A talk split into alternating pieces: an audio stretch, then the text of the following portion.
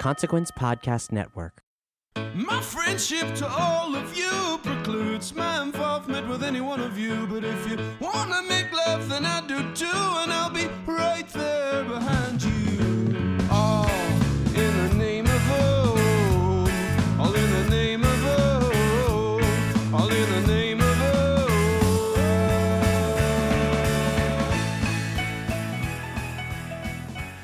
Greetings, constant listeners, and welcome yet again to the Losers Club, a Stephen King podcast. This week, we've once again sheathed ourselves in lace, latex, and biker's hats to review the latest episode of CBS All Access's The Stand. Last week, as I'm sure you remember, we got our first glimpse of Randall Flagg's debaucherous New Vegas, and that continues this week with episode six, The Vigil. My name is Rockin' Randolph Lagburn, and baby, can you dig this panel?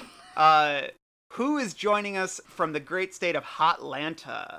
Uh, this is Dan Debauchery Caffrey. I couldn't think of a stand character with a D, so I'm just gonna keep it nasty for this. I love it. Um, We're happy to have you on, Dan. Is this this isn't your first? First discussion. First discussion about the stand miniseries, which I'm really excited about. I've been enjoying the oh, episodes. wow. Oh, and oh wow. yeah, I've just, I mean, you, you all have gotten at this already. I don't need to go too much into it, but yeah, just really loving some elements of it and then really questioning the choices elsewhere. I mean, overall, it's really. I, I, that sounds that sort of sounds more derogatory than I mean it to. I've really been enjoying it overall, and I Yeah. when we got to the end of this screen, I think that they provided the first six screeners, and when we got to the end of this, I was really like, "Oh man, I want to see what happens next." Like, no matter what happens in every episode, Yeah. I'm really excited to watch the next one. So I've really been enjoying it so far, even with some of the more extreme choices, and they are choices which I respect. That that- I I will say it's a very bold miniseries for both, you know, critiqued reasons and also good reasons. So Mhm. yeah, I'm really excited to be here. Yeah, I agree with that. Like, I will say this is, I will say, like, for all my issues with it, uh, it's compulsive watching, at least for me. I'm always Yeah, very that's a good excited to hop to the next episode, and uh, it's been frustrating. Like, honestly, the tough thing about getting screeners sometimes is you get them all at once, and then you can't, then, like, you know, you're waiting between one episode and the next for, like, a month and a half instead of just a week, which is frustrating. So, uh, who else is joining us from the great state of Missouri? I'm not even gonna No. protest. This is Yeah, Randall, you said a city for my state, and you said said the wrong state for uh, for Oh, it's it's all purposeful. I'm doing bits. oh wait, are you really? Did you not know that Randall loves bits? Come Um, on. I'm gonna say my name now. Everyone, be quiet. This is Mel. What are you sorry for, Kassel? Mm. And I'm very excited to talk about this episode. This is my second time on a stand recap. I have only been on Vegas episodes, um, Yeah, I was which gonna I say you're our Vegas expert. Yes, and I think that just of says Sin. something about about me and Dan in particular. we only we only come in when the sin is happening. when all that hot sex in the casino lobby. That's, I need it. We're it. like, all right, I'll be on a recap now. It's true. I mean, I will say I related harder to these episodes than a lot of the other ones because the only place I enjoy sex is in the lobby of a casino. So, and then we have one more uh, guest with us, and he is joining me from the great county of Chicago. Uh, Nice. Mac, Cook say Cook hello. County. This is Wolfman. Whoa, Black Betty. Mac, sure. and I got I gotta say, I'm excited to be uh talking about Vegas. You know, I, I'm actually a Boulder boy, so I was only on episode two, and uh, I wasn't. Uh, you know, I just gotta say, I, I I don't enjoy sex, so I wouldn't I wouldn't be in Vegas. um, can't wait to talk about everything in this episode. But I and I, I wanted to agree with uh, Randall and and and prob probably you too, Mel, and, and and definitely what Dan was saying. I, I love watching this, and I think that people, I think we're very critical about these, and I, from from what I've heard from some of the other episodes, you know, we're obviously being very critical and very very and calling it out where we need to call it out. But there are there are good things here in terms of rewatch value as well, and you know, I, I am enjoying it. It's a, it's a it's definitely an enjoyable watch. You know, I'm very very curious how they're gonna, what they're gonna do, and I will say there was something that I caught the last episode. I was upset that they didn't do something, but then they did it in this episode. So it's like I gotta kind Ah. of temper my expectations because of the way they are rewriting this thing a bit. You know, so I, I kind of have to stop trying to compare it to things that I I loved from the miniseries in the book. I, I've got to just kind of step aside. Mm-hmm. Um, so I tried to do to tried to do that with this episode. so Good to see. know. Yeah, don't uh, put words in my rolls mouth. Mac. Uh, I think this show is bad. but oh, okay. I didn't know. I'm Dan and I have I, do I think have a some good, good time things. watching it because I get to talk about it with you all, and I do think again there are glimmers of of fun images and rich dissectable moments. Um, I think it's a bad show, but I'm happy to be here. Okay. Well, Mel's uh, cashed in already into the, here in Vegas. I love it. Uh, yeah, lots to discuss, as Mel noted. Uh, so let's do that in a little section we call the road so far.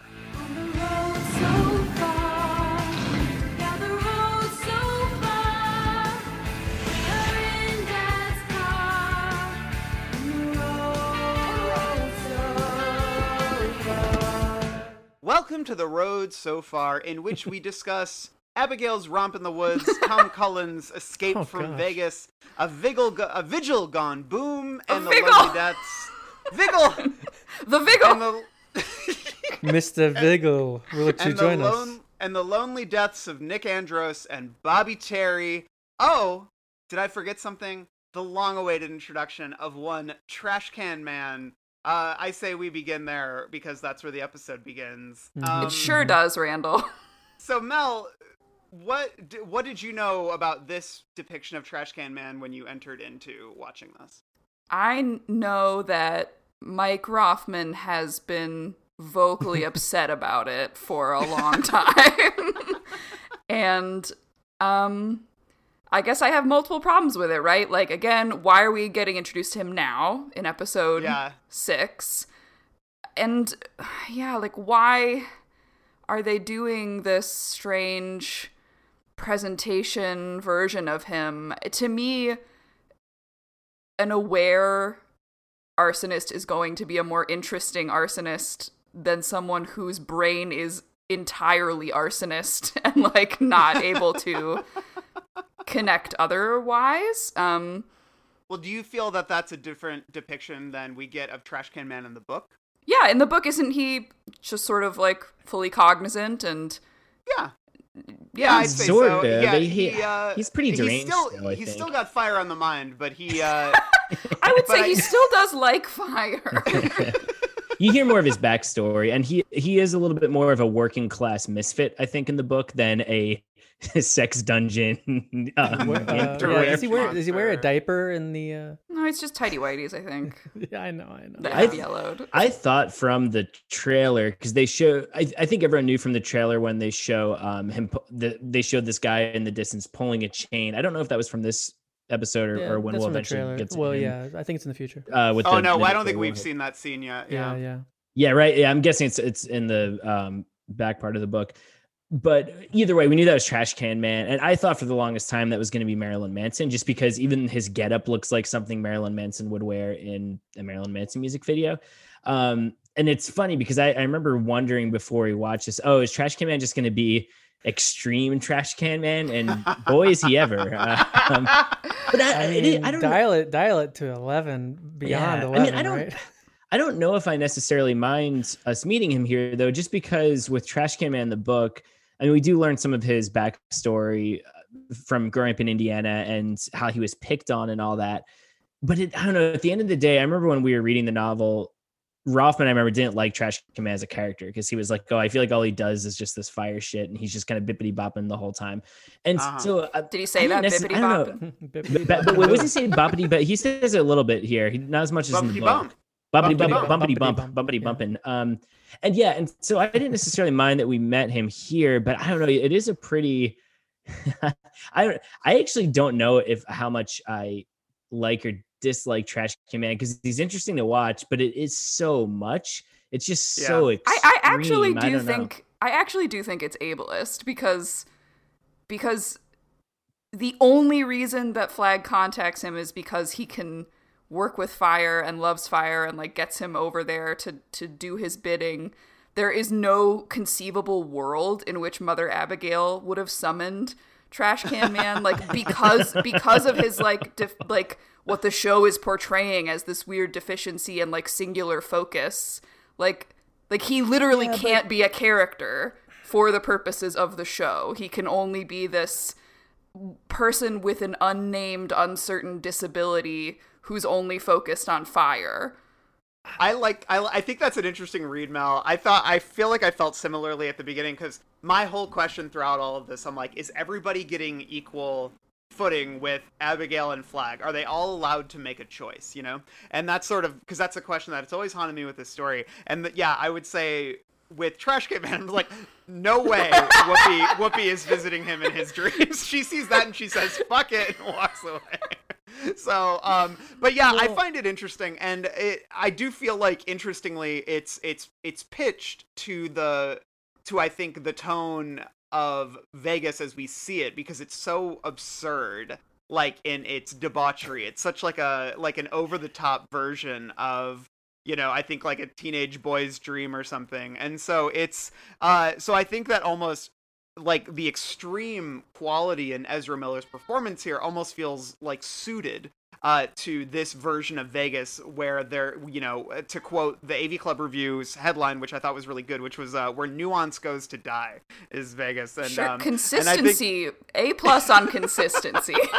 I know, and that's like so. In a way, I like that. But I also, when I interviewed the showrunner Benjamin Cavell, I we talked about Ezra Miller just a little bit. He didn't say much, but um, but he basically said like Ezra, that was his version of it. He showed up that day. And he said, like, he had this vision of how he wanted the character to be. And so, and obviously some of that's in the writing too. So I'm sure maybe they nudged him in that extreme direction. But, but yeah, it is, it is a bold, interesting kind of take on it. And I was prepared for it to Is be a kind bold of nutty. the right word? Well, I think it's, Ezra, jerk off so to the brave. explosion. I think audacious may be the right word. I mean, Uh, Trash Can Man does get sexually aroused by fire in the book. Like that's not a com- that's not a complete. yeah. I mean, That's I, I don't know if fine. you. I, you can jerk off to fire all you want. All I'm all I'm asking is to have you know a human in there. Also, he doesn't seem Yeah. coherent on any level at which I, I buy flag asking him to go into the desert and get the most dangerous weapon and bring it back to Vegas. like I don't know. It just seems Well, like and Lloyd he does bring doesn't that up, seem cognizant or aware enough to ask him to do anything. And uh, maybe flag doesn't have to because it's flag and he just he knows he'll do it because he knows. But Well, it flags I don't know. flags key criterion being faith and devotion, regardless of anything else, including like character, mental ability. um Sure. is is interesting. Like I think that is an interesting part of Flag, like that he can pick out these people that will that will serve him and that's the most important thing. They they can be Mm-hmm. fucked up every other which way. I just don't did- think this was Yeah. the right way to choose to be fucked I did up. like him as a foil to Lloyd once Lloyd meets him because I, I feel like a it's sort of sending Lloyd down this rabbit hole of realizing how bad things have gotten, which is a good a good thing from the book, or not how bad things have gotten, but just how messed up everything is. And I do like that kind of them both vying for Flag's affections in in a weird way. I, Randall, I want to ask you something just because you did talk to the showrunner when he said, "Oh, uh, yeah, Ezra came to set and and was doing his thing." Was it like when they talk about you know Jim Carrey on the set of The Grinch and they're like, "Oh yeah, Jim was just the makeup on, was just riffing and oh he's he's a card," you know? Was it like oh they're just giving him carte blanche to do whatever the hell he wants, or was it like complimentary? oh yeah, he he was fully formed when he. I mean, uh, it was framed as complimentary, but I will say Ezra Miller was a really, and we've talked about this in the pod before, but Ezra Yeah. Miller is a pretty big get for this show. I mean, yeah, he's. I think that's probably why he didn't show up till episode six because they probably had him for a pretty small period of time.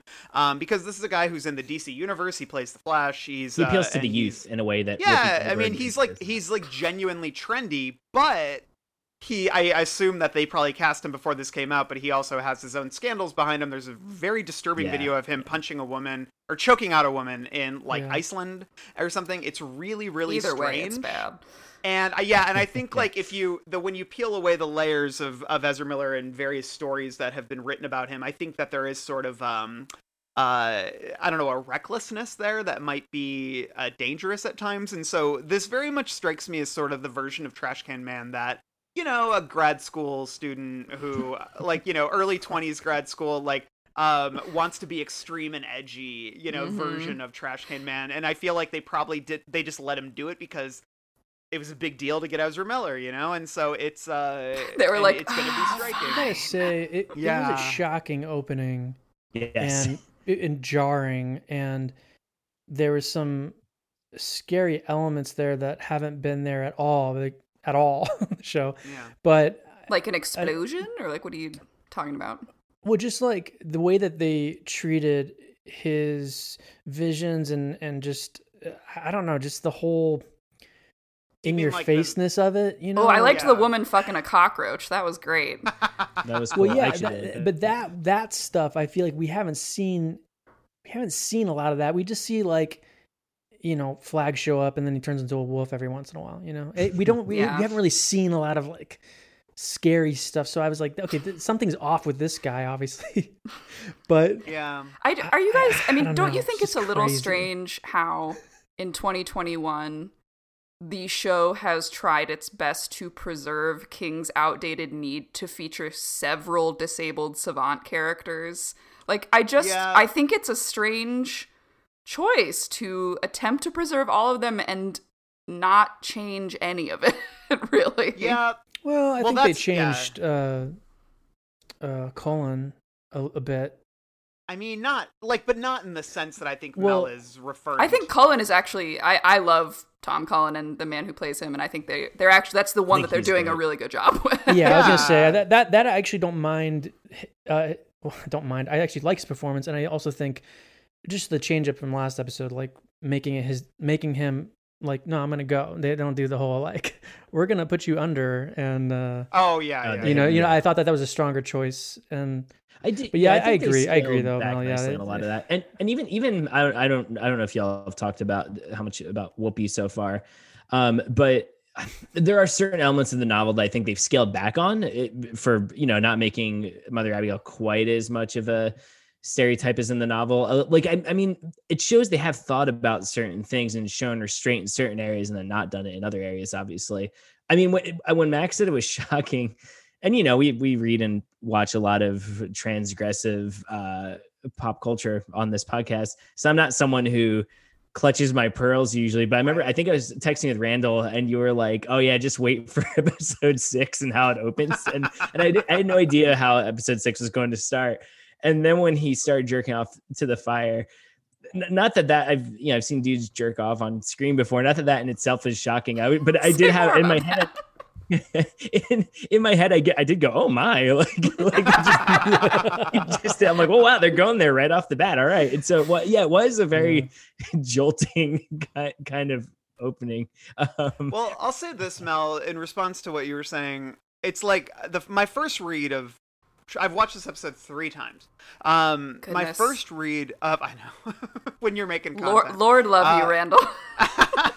And so I think my first read, I was like, I read him as disabled, and I sort of, uh, and I asked, I was, and I said to like my wife, I was just like, I can't believe this show is like taking a character that you know was deranged and sort of pushing them into actual areas of disability, um, as after what they've already done with Vegas and everything else. And then, uh, but the more I watch the episode, and I'm almost just playing devil's advocate here a little bit, I do feel like Trash Can Man is is at least more maybe more in control of his faculties than uh than maybe being portrayed. And i think part of it had to do with and i'll probably talk about this more when we talk about the character but the the simple scene where he walks across the vegas uh kind of floor as everybody's fucking around him with lloyd. And what i like about it is that he's antagonizing lloyd uh, in those moments because and it you could read it a couple different ways but the way i'm reading it is he's antagonizing him and he's sort of like uh taking a perverse joy rather than being just pure mad. And so like the scene when lloyd is saying basically like oh you enjoying this? And then uh you know he yells back at him. He's like you enjoy this? You know? And then later like you see him kind of smack a tray of glasses out of a waitress's hand and he says like thank you or something like that. And it's like a very purposeful like he's very aware of what he's doing. He's not just doing that because he's crazy. He's doing that because he is kind of a monster in his own way. Like he's an asshole. And so i read like more shades in that character a little bit during those moments where there is something maybe more evil about this version of that character like there is something rotten at his heart whereas uh, i think the one in the book uh, is a little bit more tragic in that he was sort of formed by a lot of really traumatic circumstances. This version of trash can man feel to me more like somebody whose own selfishness and indulgences maybe uh, you know led him down this path to where he's uh, devolved into a kind of fire-ridden madness, but there is enough of um of like a, an awareness there. Usually, So, you and I are on the on the flip side of this argument, where I'm dredging up from the Marianas Trench like bits of analysis to justify an argument. But I just, I just don't buy it. I think he says, "Are you enjoying this?" Because he's mimicking Lloyd, and it's all he knows how to do. And I think him Sure. slapping a glass off of a tray is like mostly his. He's been shown to walk in a strange way that seems related to whatever they're trying to portray mentally or wanted to say- physically. about this is and this this is I think a comes from them starting so late in Trash Can Man's story is maybe Randall you know because you're re- rereading the book right now.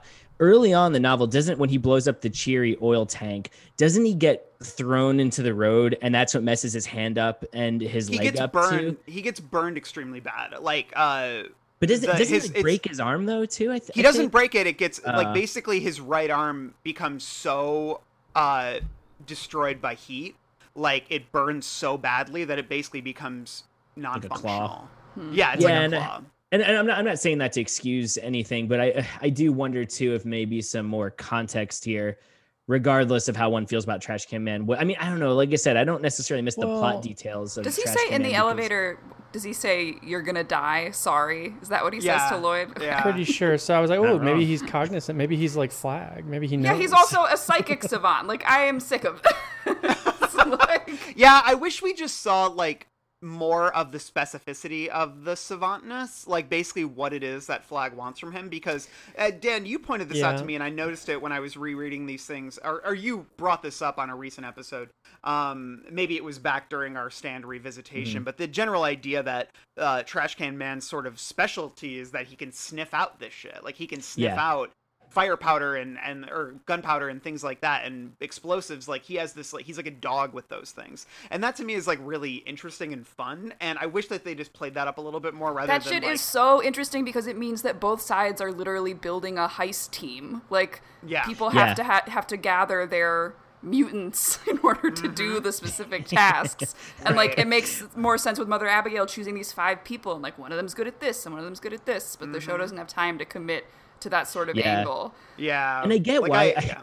if you're gonna cut down, I mean, they've cut down on a lot of characters' journeys, right? Which I understand. I mean, I I, I get that it, it's not following the same format as the ABC miniseries, but I think I get why they scrapped so much of Trash Can's story because in the book, if you take away the kid, which thank God they did, if you take away the kid, he outside of that first explosion, he doesn't have much happen to him plot wise, right? It's it's literally him just walking f- 1st through the Midwest and then through Vegas and setting fires until he gets the flag at, the- at the very end. And so I understand if you're the screenwriter going, okay, we need to condense something. You know what? Nothing really happens to Trash before Vegas. Let's just start him right when he gets to Vegas. But there's a difference between what you sacrifice in plot and what you sacrifice in character, right? And Trash Can Man, I think more so than a lot of the other characters who have more external world and external plot details happening to them on their way to either the Boulder Free Zone or uh, Sin City. With him, it's all more of an internal journey, and so I think we maybe, but yeah, how do you make that dramatically compelling on screen also? And, and if you have Ezra Miller going hog wild, that becomes a little. And with the fantasies that we get, the visions that we get, I think it is understood at the outset like there is no redemption lined up for this No, person. yeah. Like right he's and i will say in the book in the book he dreams of mother abigail but he doesn't like her like he's the one who shies away from her like he feels a He's like repulsion afraid of her. yeah, yeah, he's, he dreams about her. I think. Doesn't he dream about her when he passes by Nebraska? Right? Yeah. when he's in Nebraska is when he dreams about her, which I thought was I was like those were the things I was really taking note of because it's like you know there is some reach on that on like the Mother Abigail part to him, and he is Mhm. just so not into it, and so like I'm just really drawn by those questions. But here it's very much just kind of like you know she wants nothing to do with him. But uh, we can Yeah, talk more about Ezra, I think, um, in our Mars and Scars section. So why Yeah. don't we basically what we get with him story wise is we see him, you know, kind of doing his thing, blowing up oil tankers. That's his thing. Jacking and it. uh yeah, and then yanking blowing it. up other and things. he Yeah, has a vision of flag where you know you kind of you get a couple different visions where you see kind of the nods to the book in that you know people who play with fire wet the bed, burning up old lady Semple's pension check, all the classic lines. And then um, we also kind of see this deranged like bug fucking that's going on um, in his mind when he touches when he touches Flag, who's all in in a black cloak, which is a neat neat thing. And um, and then he basically shows up in Vegas uh, and. And Flag tells him straight up, he's like, "I want you to find the A bomb. like, I want you to find the biggest fucking thing." And uh, and and you know, um, Ezra Miller's Trash Can Man is basically, you know, very much just like I worship you, my life for you, and all that, and uh, and is do- very much doing kind of a very like he's clearly a savant. He helps him with the fireplace and everything, but then, uh, yeah, there's Which involves much this- twisting one knob and I know, being was like fire too. needs oxygen. Okay. But, but Flag's not very intelligent. He probably didn't know how to do it. so um yeah so we basically just kind of set up that trash is going out into the desert uh, to find you know the big bombs The A-bomb. Lloyd uh, the A bomb uh, and Lloyd is is a little bit you know Flag calls him jealous but Lloyd is basically just like I can do anything that he can do which again makes me wish that and I'm sure you guys talked about this a bit last week but um the idea that Lloyd is treated as this celebrity in Vegas but we don't like I don't know with Miguel Ferrer in the '94 miniseries, I always got the idea. I'm like, okay, that guy knows how to lead. Uh, I don't get Right. that sense from this version of Lloyd, even though I do like this version of Lloyd. But when people are like, "Oh my God, you're Lloyd Henreid, you got this place off the ground," it's like, show me how. Like, how did you do that? Show I- show agreed. him managing somebody. You know? I agree. I think it's Yeah. I think it's interesting or like I mean maybe they're trying to say something about the inherent value of being first or just the fact that celebrity is more Mm. about image than about ability and yeah, I also like that's true. Joe's point from the last episode that it's actually probably Julie who's holding the reins and Ah, yeah. we do get when Flag's like is that airfield going to be ready and Lloyd's like yeah, sure. this episode, like I think we get the idea that he's a pretty incompetent manager. Like Yeah. whatever he is in charge of, he's not doing a great job with. He's failing upwards. Yeah. Yeah, and I think we see some of that too, what you're saying, Mel, when uh basically he says that we've got people on the judge, uh, you know, um, looking after her. Uh, and he mentions, my bordermen are not what you would call surgical. they are a bit trigger happy. So I think there is the sense that he's not even finding the right people for reconnaissance jobs. He's finding these uh, bad boy bikers, shit kickers who uh, kind of want to you know, are pulling the trigger before they're really thinking about things. And yeah, so basically we kind of get the whole saga of Bobby Terry in this episode too, uh, which is a fun part of the book and was played by Sam Raimi in the 94 miniseries in kind of a fun little role. But essentially Yeah. the story here, and w- the thing is we, we actually don't even see the encounter between Bobby Terry and the judge. We Which just I find hate. out. I- Which What is a awful. We see What her waste. earlier kind of devoting herself to going out into the world finally, and then we just see her in a body even- bag. Why even, why even introduce that character if you barely have her when you introduce her and then don't actually do anything with the character? Yeah. That could have been anybody. because Yeah. they're I do love banking that on they they're banking on included the- recognition from fans. That's like what they want to. I, and I love that they included of. the uh, motel scene with the flag and seeing the bird. That was great, and that led me to believe that. And once again, it doesn't have to follow everything from the book, but when you show that, when you show the prelude to Right. you know this gunfight, you think you're going to see it. I actually thought that I had fallen asleep or something and missed it when they went to the Bobby Mm. Terry scene. I'm like, oh, I must Yeah. have missed where they they gunned down the judge. And I mean, it's just a great scene in, in both the the book, um, the miniseries and ABC. It's a little it's a little uh, low budget, but um, it is.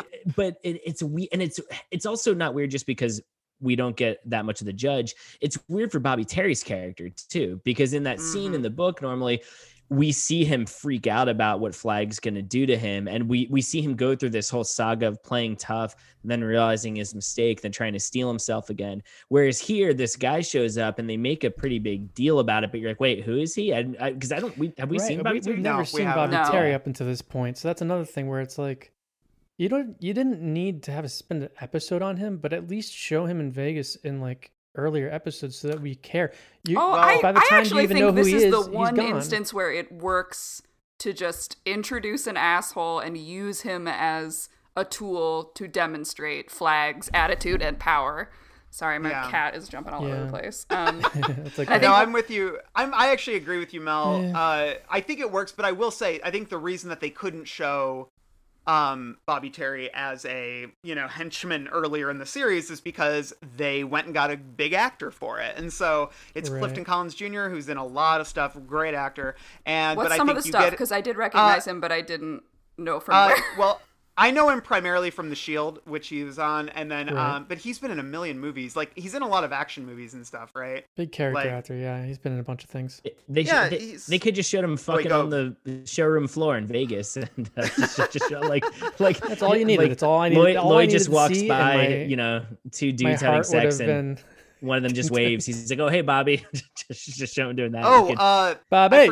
Forgot- Clifton Collins' big role, I think, is in Capote with Philip Seymour Hoffman. He's like the killer. Um, Okay. like the Oh, right, right. yeah, so. yeah. Yeah, great actor, but um, but I do agree. I, I actually quite like his intro. I um, and I, the thing was, even though I knew going into it that the kid was not part of the story because they had said that in pre-release interviews, uh, when he walked up and Black Betty started playing, and you get this like tough guy kind of like emerging, but with when you play Black Betty against it, there's something a little silly. Like so, I thought the character was going to be a tiny. little. Yeah, and he's small, which I think helps. And uh, I also think just that, think of Eastbound and Down with Black Betty too, because Eastbound Yeah, and Down really. exactly. Well, I was just about to say. Black Other Betty, than that's what I that, I've never about. heard that used in a film or a television show before. So it was really cool to have that featured in this episode. God damn it, Max. Oh, Um, these song choices. It's a real kill me. deep cut of a needle drop. I want to talk. We'll talk more about the Kill needle me. drops later because I think there's a few things to say. But it's. But yeah, I I, I thought it was funny, so I thought it was the kid because I thought there was going to be something goofier about this. Like that. That was my first thought, and I think I yelled to to Jen, my wife. I was like. I was like, oh my god, the kid's actually in this, and, and then, but then they said Bobby Terry. I was like, ah, okay. So, but the thing is, I agree with Mel in the sense that I like, I, I, I, I think this is a good scene. Like, uh, I think it's one of the better scenes we've gotten with Flagg so far. Is essentially the scene where Bobby Terry basically tries to say like, I don't work for you, dude. Like, yeah, I fucked up. I'm sorry, whatever, but I don't work for you and I don't bow to you. And Flagg basically asserting power by any means necessary. And uh, and you know, I think it's a little bit silly the killing within the elevator, but I do, and there's too much slow motion in that scene. But I will say that uh, kind of that whole sequence to me was overall a net positive. That was my favorite scene of the entire show so far. I like I'm it, in Oh love. wow. I'm in love. It felt like finally my Randall flagg was present on screen. Like I I, have like- not been a fan of of Skarsgård in the flagg role until until this point when he finally yells and he goes, Yeah. Yes, the Bobby up, Terry. Bobby Terry." You screwed it up. I And actually then like that because he- that felt very king. Yeah, it did. Totally. And then when he's going down the hallway and his button changes to like a more nefarious grin. And then I I, like loved that. when he's in the elevator, we get the he looks down and he's just crouching like a dog in the elevator with him. And the fact that Yeah, he's e- eating him, he's like eviscerated him with his mouth is Mm-hmm. is a great way to portray I think both the power but also the uncontrollable animalism of flagg which is the sort of like Mm. loss of control that we that we keep hinting at and wanting to see like yes this guy is scary but he's also kind of like a little bit out of his gourd in a way that is Mm-hmm. not powerful in a way that that bespeaks an underlying lack of control and that is also scary Yeah. Yeah, I like that read on it, and I think it. I think it definitely. You know, I, I think that it's definitely my favorite uh, version of Flagg that we've had so far. Uh, because yeah, there is a moment where he is kind of genuinely scary here, and but it also balances. I think the I don't know. I don't want to say goofiness, but maybe just kind of like the that there's something fun about all of this horror. It's like baked into this specifically in the in the delivery of Bobby Terry. You screwed it up, which is exactly how it is in the book. It's all in caps, and then the way he bellows. Is it really? It's yeah, yeah, Oh, and it's how it. I've always it's how I've always like visioned it. And that delivery to me is the is maybe the um the more theatrical version of Randall Flagg that I wish we were seeing um you know more of throughout. when you keep saying so. is it you or mike who keeps saying you want more menace from flagg and i felt like this was finally where we got come up and Jen's been saying the menace too. finally delivered yeah, yeah, it's nice to see that. And so um Six episodes in, y'all. I know, I know. Well, yeah, and uh, uh, yeah. So, and then yeah, I, I do agree with you all that the killing of the judge. I wish I. It's just sad that we couldn't get just one scene, like just show that basic scene where, or at least hint towards the idea. I think what they were trying to do was because Bobby Terry like lies and says that she took shots at them first, or at least you get the vibe that he's lying. I think maybe they're trying to sort of for the audience we're trying to sustain whether or not that was true and maybe that's why they didn't show the murder but to me it's What like important in it I know, but it's just like it's like you have three spies, right? Like this is a big deal and like something that people are interested in. You're sending spies. They all have very different experiences in New Vegas. Like why are you just going to completely rob us of the arc of one of the spies? Like Plus, it just if, seems you, like if it's to demonstrate, if it's to show the futility of the mission, because we already know about her, etc. What better Yeah. way to drive home the futility of the mission than to give us a little bit of build up of her preparing to go out and then immediately kind of getting Yeah. Right. apprehended and killed? I was gonna say you could even even just something simple of her driving down the road and then she sees it blocked off by two trucks, right? And then we go to Mhm. this next scene, just something a little bit more because I I think anticlimax can be used really well on a lot of different things. Um and but it doesn't feel like anticlimax here. It almost just feels like a weird red herring that's not a red herring. You know, like it, it, it was almost confusing when I watched it. And I think that, that that's why I thought I fell asleep. It was almost confusing when they start talking about the judge and i kept thought thinking we were gonna i mean the show does play with time in a non-linear way maybe they would show it next episode but that would Maybe be it'll i don't, open. I don't know why you would episode do for that no reason. Yeah. yeah i don't know I, yeah I I also don't think know. the spy. I also want to say the spy thing in this version is so weird and not very effective because none of them have seen anything to go back and tell.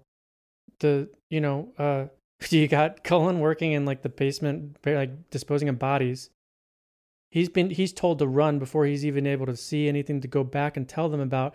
There's no like I saw the bombs. I can go back and tell them. Now, granted, obviously we know what happens, but like I don't know. I just thought that was all kind of like a waste. I was like, w why are we focusing on this then if you're not going to have them actually actively see something that's worth going back and telling them about?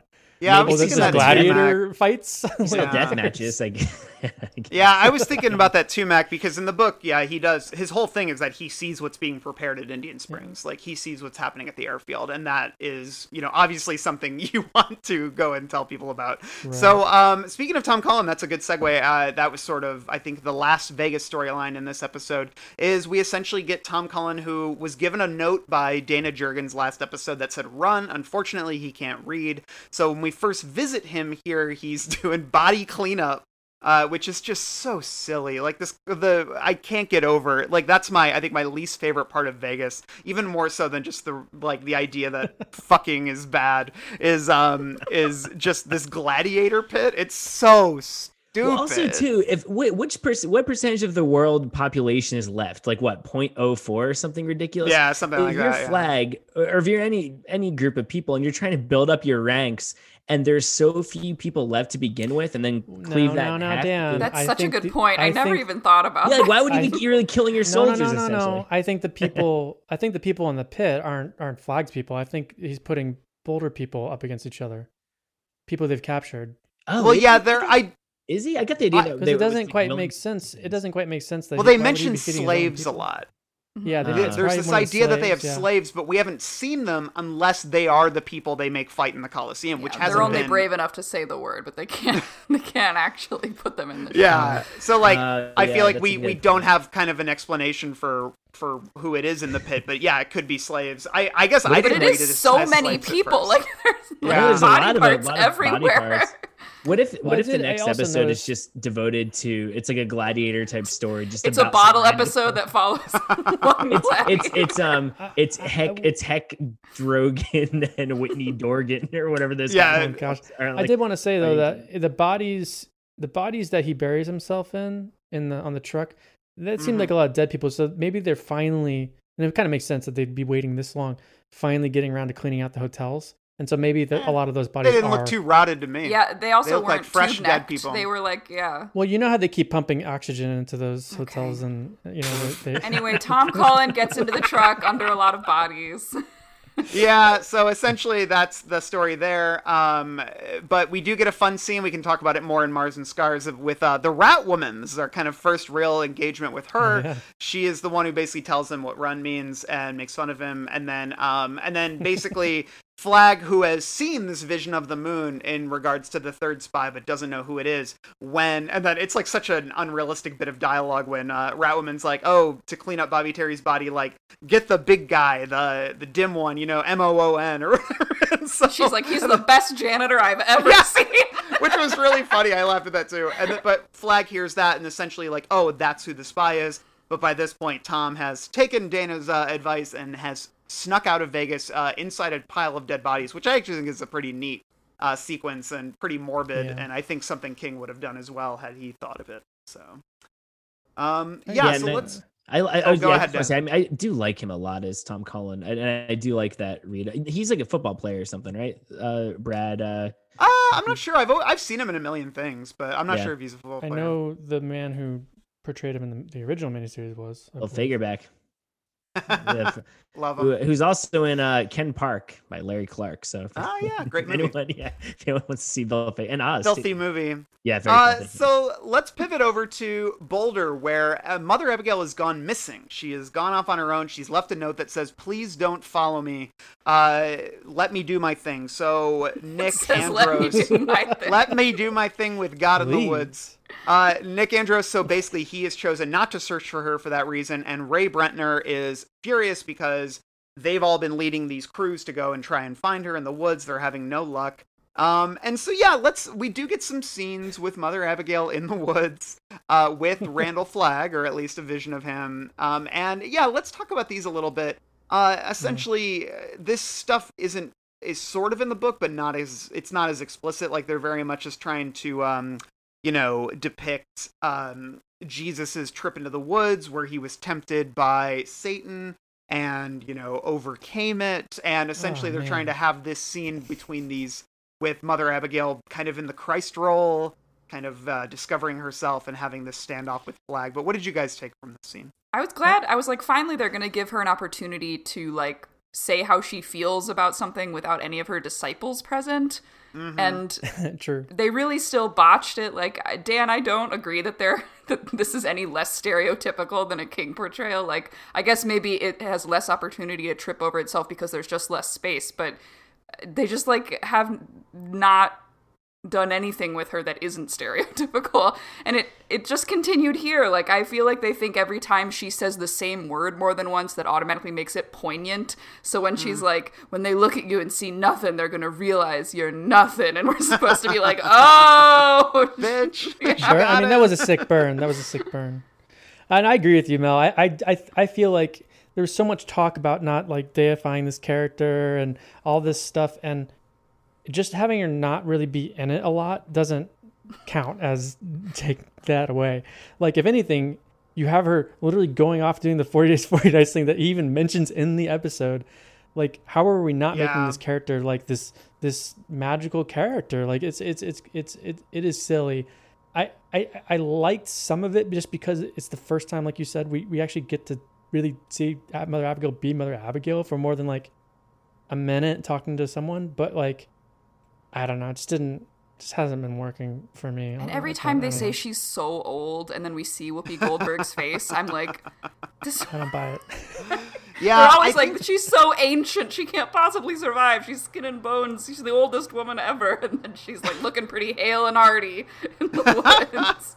Um, yeah, I think my most charitable read of this scene is that there's sort of a self awareness about, you know, because the Bible obviously exists in this world and they've read it. And so when Abigail, you know, is out in the woods and he visits her and he's, you know, tempting her, I think that there, you know, the most charitable read, I think, points towards the idea that uh, Flagg is sort of making fun of her in this way. And when he says, My name is Legion, for we are many, obviously one of the most famous lines of the Bible said by, um, uh, you know, oh God, what was it? Like the pigs that, the pigs that flew off the, the thing in the Bible.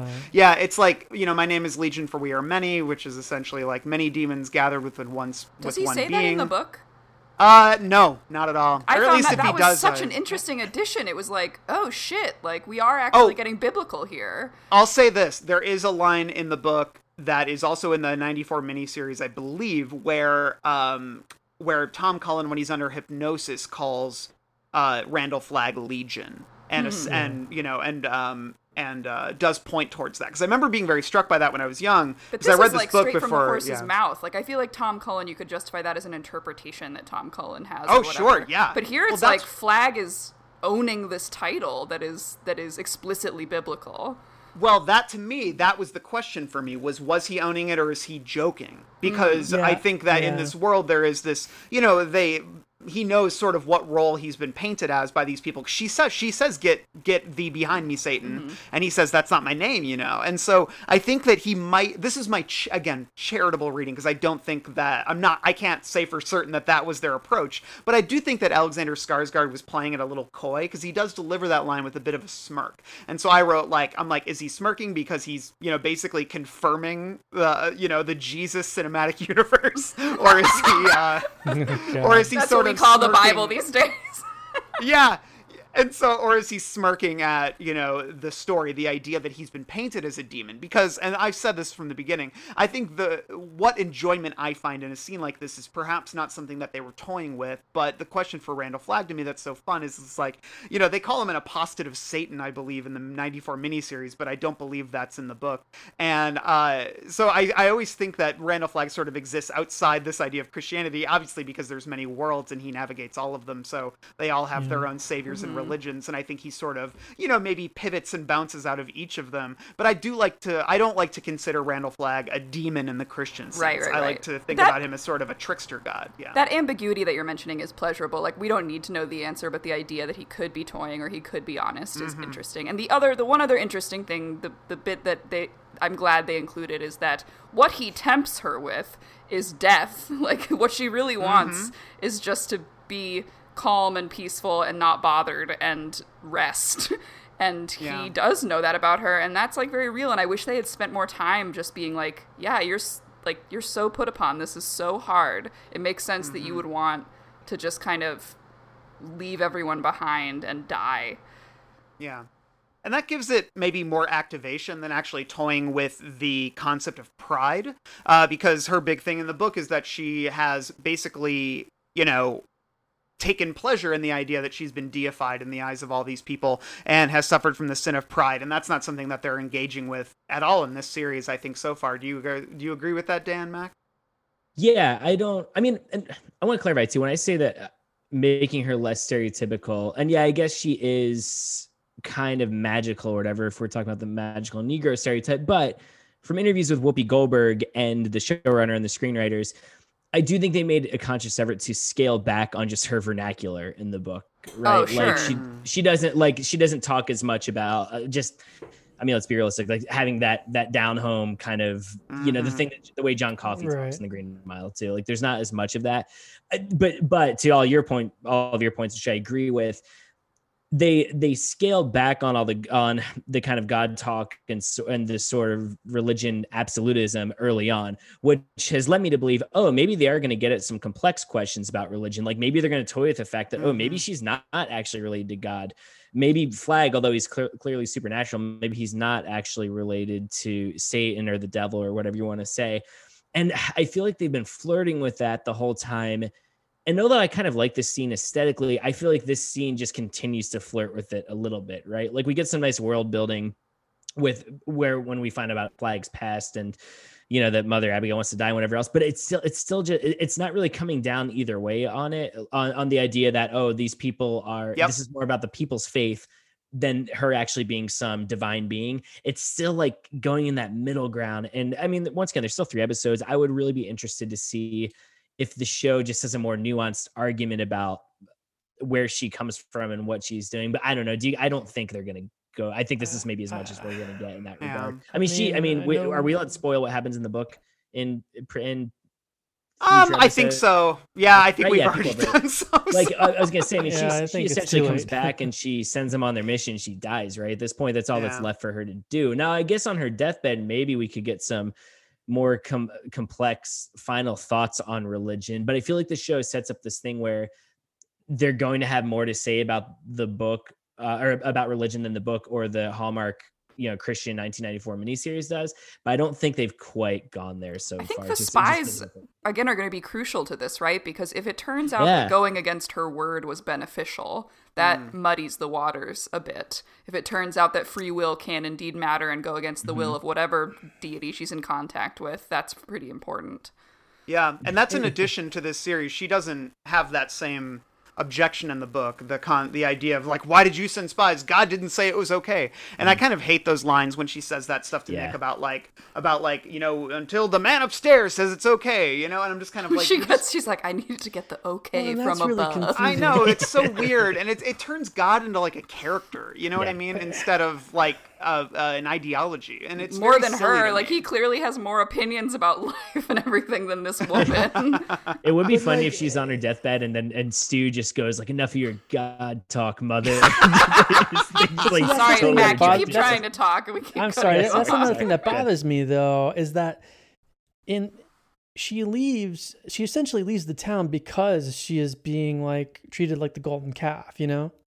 Well, that's But- why she but- leaves but- in the but- book, though. but- But I didn't really get that here. You don't Here get it's it because here, he's it- gone here- silent, right? Like she's Yeah. no longer getting guidance. And, and, and yeah, and that's fine. I, I, I, yeah, they do say that, but it's also like I don't know. I it just it's not as I guess is, is that a strong choice? Is that a stronger choice than leaving because people are like treating you like your god or I don't. And then are the spies going to pan out? No, they haven't seen anything. No, but Tom Cullen is going to pan out. I think he's going to come back and give. But he them- doesn't. But he doesn't. He's He doesn't gonna make sh- it. he's gonna tell them- as we know, unless they totally rewrote the the last you know two hundred. I don't remember. It's been so long since I read the books. I don't remember. But Tom Um, Cullen's purpose in the doesn't book, pan out. but once again, it's tricky in the book because in the, in the book, the book very much does land on the side of this. You know, these are all instruments of God. In the book, his purpose is to come back so he can save Stu, essentially, right? I mean, that's why Mhm, that's yeah, why he. yeah. but he we don't know and- that. Yeah, We're not supposed to know that. So so having him come back with a different purpose would make it makes more sense because then we're like, okay, then so when that's thwarted, we're like, oh shit, like this was all for nothing. But then we realize it really was for another a different purpose. Well, it's on the Yeah. air. They Doing could change. They could change any of coming that. I wouldn't be surprised if they changed the outcome of Tom Cullen. Mhm, Well, and I yeah. also think I, I mean we know that King changed the ending, right? yeah, this- he's written like a there's a, new coda. coda. But it Yeah. but it yeah, but we don't know where that starts. Like where where do the changes start to be made? Yeah, we were We'll all out. curious if they were going to do some of the, you know, quote unquote hand of God stuff. And hey, and- hey, and as I the just Republicans say, stay tuned.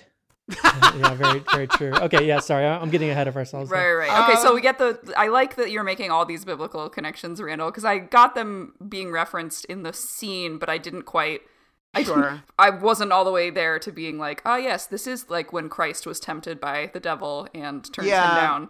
and like that's my thing is I feel like I'm I'm being charitable in the sense that I'm not thinking that their intention was to try to be like oh it's like 40 days 40 nights because for me I I thought it was more of a moment where the characters were self-aware about that and there was you know the flagg toying because the idea that he toys with maybe uh divinity like is something that is is fun for me and the idea of something that my version of randall flagg would do which he's like oh you think i'm a demon then yeah i'll lean into that a little bit because that could be good for my brand you know Right. and i think that Yeah. that's uh that's like my my version of flagg that i love so And yeah, also let's her move- knowing oh, her knowing that she that he's nothing, that he's just kind Yeah. of like this vague bad figure that doesn't have a connection to any concrete mythology. Like yeah it would make sense for him to respond and be like, "Oh no, like you couldn't put me in your mythology. I don't care."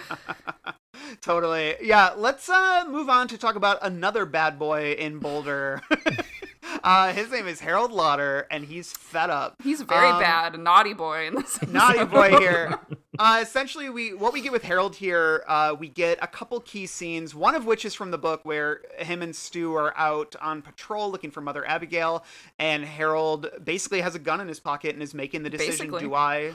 Yeah, like do I kill Stu Redman right now? This man that I hate. And in the end, he can't really get up the guts to do it. Um, but they have a really interesting conversation about randomness and destiny, which I think you know is sort of does um, maybe uh, draw a line between Vegas and Boulder, or more specifically, I think maybe just Stu and, and Harold. And we can talk more about that in a moment. But uh, but then the other big scene we get with Harold is essentially Franny breaks into his basement. There she finds this is where Larry wasn't able to go in the last episode. There she finds uh, the book he's been writing, Guidepost to a Better Life. Uh, and every glimpse of it I've read is very much like I would. This is what you write when you're a teenager. You know, it's a lot of angst. And uh, and then he essentially finds uh, um, Franny looking at his dark things. Uh, she knows all of his. He's like, secrets. hey, stop looking at my dark thing. And I kind of love that she doesn't even try to say anything. She just tries to Mm-hmm. run away, and then he. Gra- I kind of just love that moment because it's like, what do you even say when you have found like the most private things of somebody and they've caught you? Uh, he has. And then he has this monologue and basically says, you know, um, uh.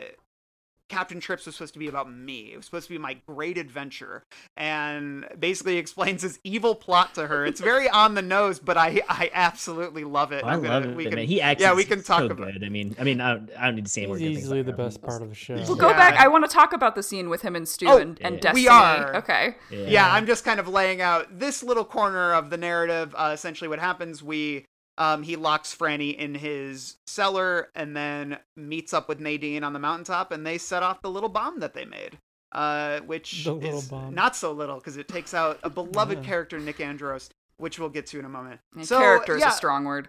Nick.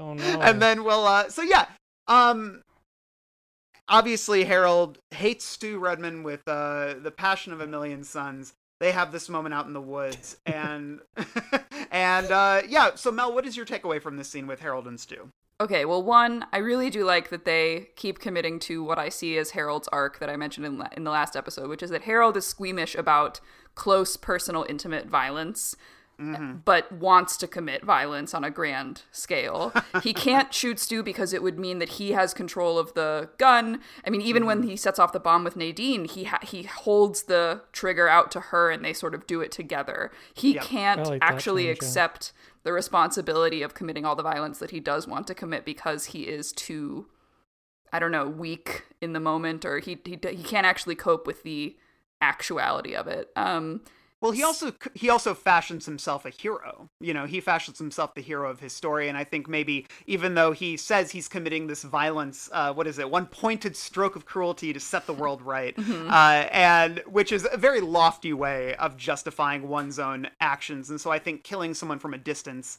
and not seeing what you're actually doing is a lot more palatable to him than actually you know Yeah, unloading in someone's head right in front of you so. But it's but it's just funny because he's so self-centered and so about control and so about taking control of his own narrative that every opportunity he gets to physically do so he shies away from. He can only do it with other people's help. And the other thing is i really like the conversation they have about destiny versus randomness. It just fits in with the ideology of someone who views the world as you know befitting what they already think about themselves or um i think you said randall that like you were talking about internal and external views earlier with trash can man and like harold to me is just someone who imposes his internal view on everything at, at every turn. And that and that means he feels like he's careening out of control. So it's interesting that he's like no it's about destiny here because he feels that he has to write the course of things because he's so self-centered. Um, I feel like I'm not actually making a point here, other than, than I think no, this is I think how you are.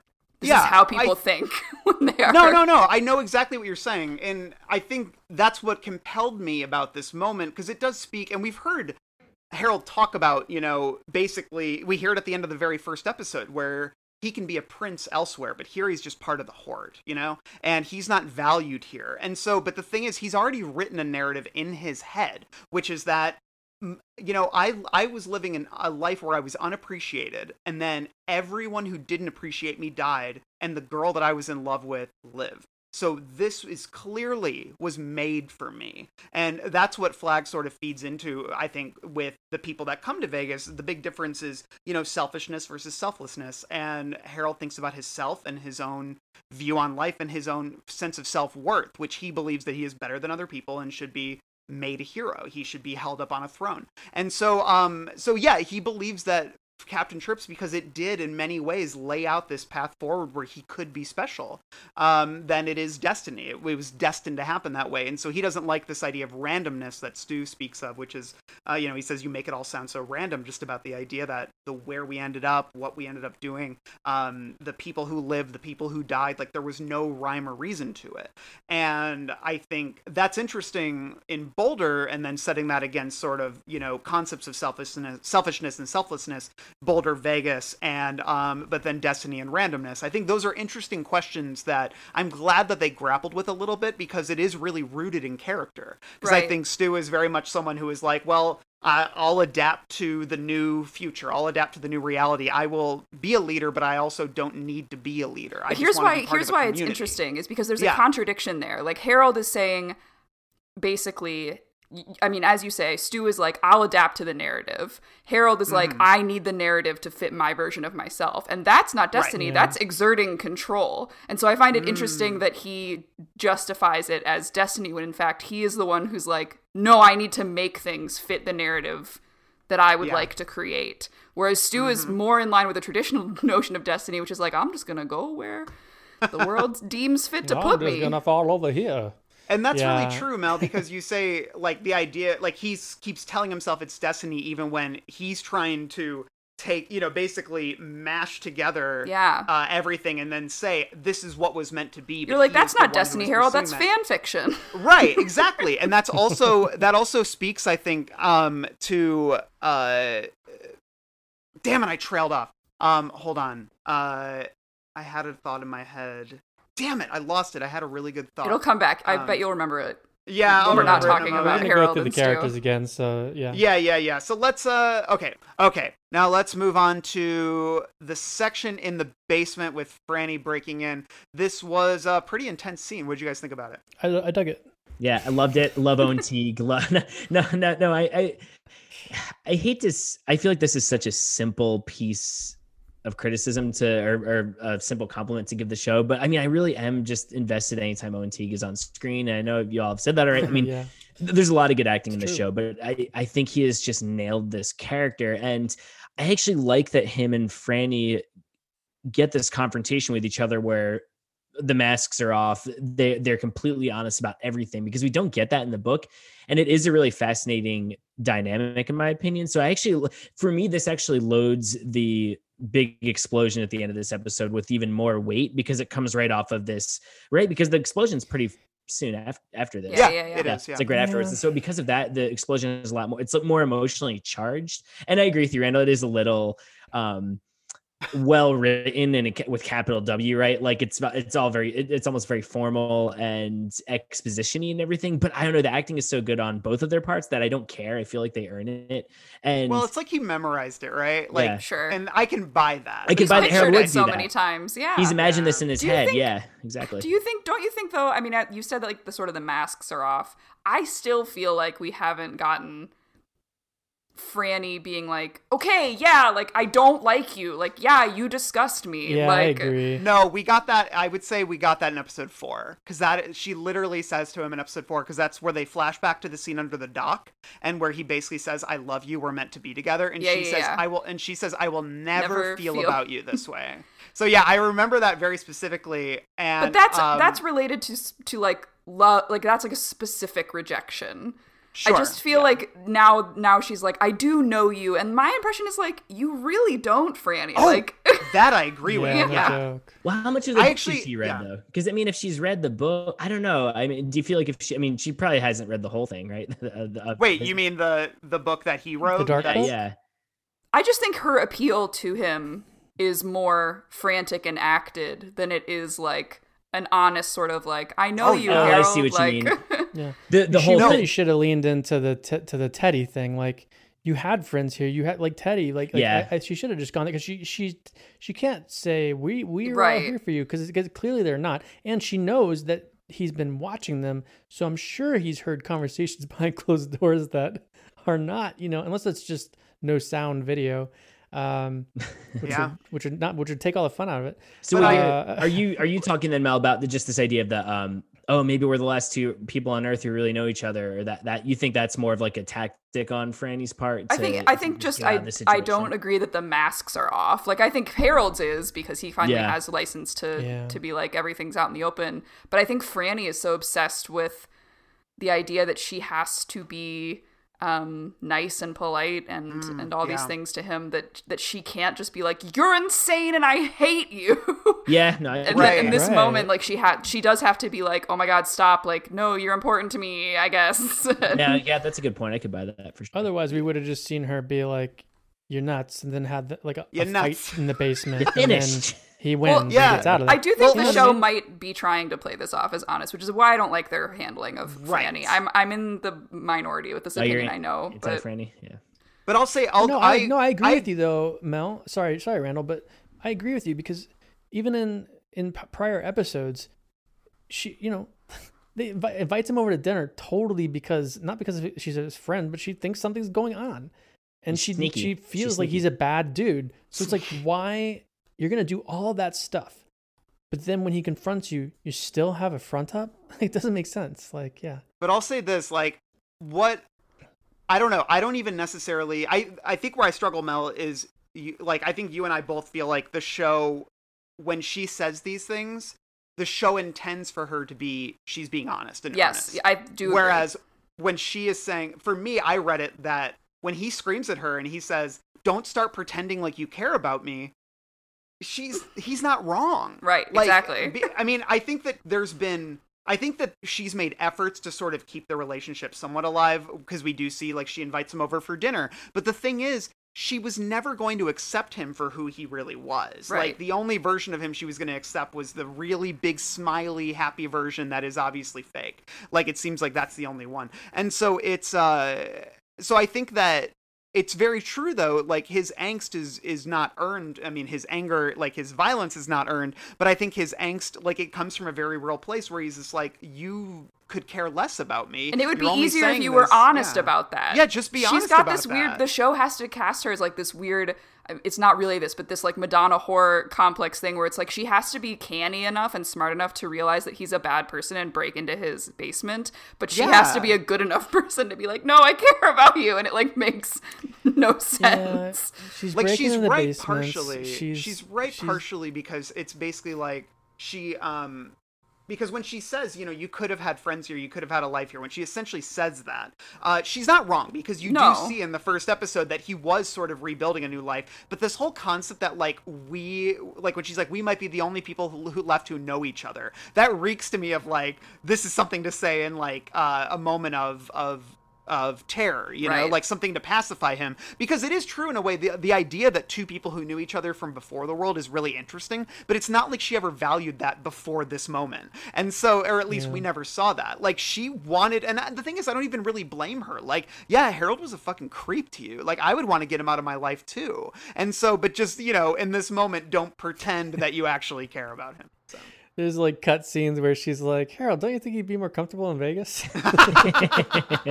I mean, Harold, man, Harold would get his rocks off in Vegas. He, he would get it. Well, he wants I to. gotta yeah. say, you know, also lots for. Franny is bringing people over to her house under false pretenses. She's sneaking around Harold's basement. she's she's doing it with Stu every day. I think she could she could live it up in Vegas as well. Don't No, she's always right. She's righteous. She's a force for really boring good. when Um, um, when oh, we go ahead, first Ben. met them in that first episode there i mean it's so long ago now but there was a scene right where she did tell him off a little bit um, Oh, like- yeah. Yeah. right and so yeah, he's probably thinking about that too like i mean i guess you guys are right with this idea of that it wasn't like they had some amazing relationship or friendship or even a false friendship really before um, all that happened so that's probably going through uh through his head too Yeah. Yeah, let's uh let's move on to uh, I guess sort of the fruits of Harold's anger, which is the big explosion, the bomb that has been planted in the piano in Mother Abigail's house. I believe it's Mother Abigail's house. Yeah. And um yeah, and Yeah, a um little confusing. Yeah, and Yeah, so we basically like, we yeah. I guess sort of the arc there. We we get a little bit of Nadine here, uh, her dropping off the bomb. By this point, she's not. It's you know she's been told off by Larry, and she's given up, and she's given herself to the Dark Man. And so in this episode, we kind of just get her uh, the machinations of her plan. And she Joe does wanna talks. protect. Yeah, she does want to protect Joe. She doesn't want to kill the kids, which is nice of her. So um she so but I thought the Thank God. reasoning the reasoning for the kids not going to the vigil, I would when she's just like these kids went to vigils and then came home and their families were But, dead. but, but, but they haven't seen Time Bandits. Wait, is that what I they're did love that they were watching. Yeah, they were watching. yeah, they're Time watching Bandits. Time Amazing. Bandits. Yeah. I bandits a bunch of kids. I don't know. I know. It's apparently It's more for fun. I guess I, don't guess know. I saw when I was a kid, but I wasn't that young. Anyway, but yeah, it was not you know not a ton of Nadine here, but we do just get that little glimpse of humanity, uh, and and then essentially, it, you know, the big bomb goes off, and we lose Mr. Nick Andros. Uh, it's really doesn't really hit because I don't think that character ever really appealed to any of us.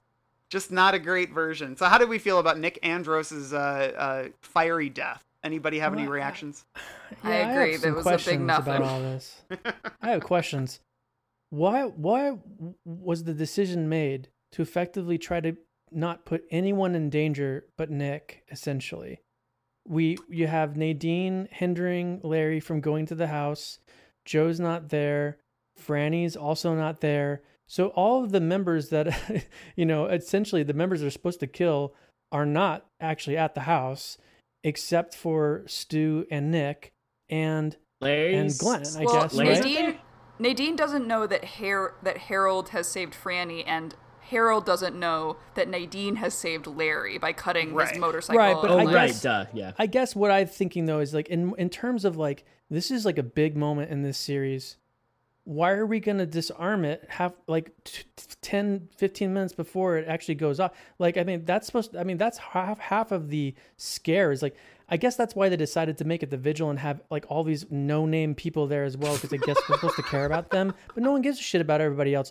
All I care about are the characters they've attempted to make us care about, and they they effectively take three like of half of those there. people out of the But they thing. get I mean, I was also like, though. why are they holding a vigil? Stu's like we don't we know that she's Stu's not dead yet. Like, But I think I think Stu and Franny get in enough proximity. Well, because a big part in the book, and we'll, I, I, they'll probably do this, is um, you know, they're worried if when Franny gets knocked by the explosion, the baby's going to survive. I, I feel I don't know. I feel like they're in enough proximity. I just thought Franny trying to run all the way across town it was probably like what did it to the baby. You know what I mean?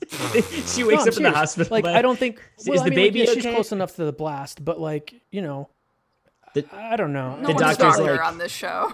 The doctor's like, you wouldn't- should. She's like, is it from the explosion? No, you shouldn't have run so far. you wouldn't, shouldn't have run so much. Wait, can we just, just think- rewind to the fact that Joe talks and he says, "Mo- "Mommy Nadine and Nadine are two different people." That's the first sentence that this kid utters, and it Yeah. it is Oh, so like funny. that. It's so funny because it's like, oh, did you notice that like. Nadine isn't a character; she's actually two characters because we didn't write her well it's enough actually- to be like a it's complete actually, human uh, being. It's actually Nadine and Amber Heard. Yeah, he says that. You're like, what? Wait, do you- all right. This is. I thought that was weird too because Larry, even though that's the first time this kid's like ever said anything, there's. I mean, I guess he's trying to keep it quiet because uh, Nadine's still there. But well, in you- this world, of what- of what savants he are every says, other person, like, and you have to like keep it quiet. wouldn't you be like, oh my god, like what did you say? He's talked. He said something. like, I don't know. What if he? What if Larry just went, "Daddy Larry is proud of you"?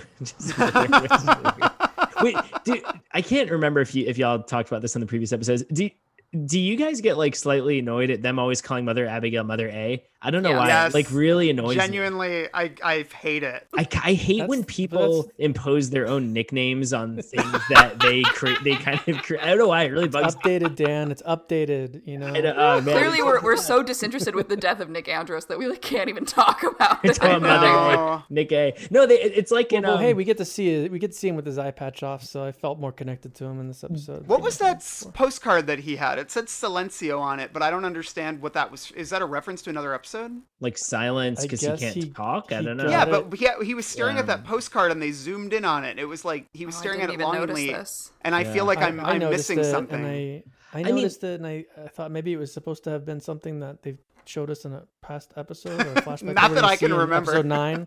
I I'll probably do- see the flashback in episode nine. I do feel like, and I'm, I'm with you all. I Nick Andros as a character, they just have, and uh, whatever, the performance is fine. They just haven't done a ton story wise to make me care about him, which stinks because Nick Andros has one of the best backstories in the book. You Yep. know, Yeah. um, th- that being said, I did enjoy it as a sequence, just how it was filmed and.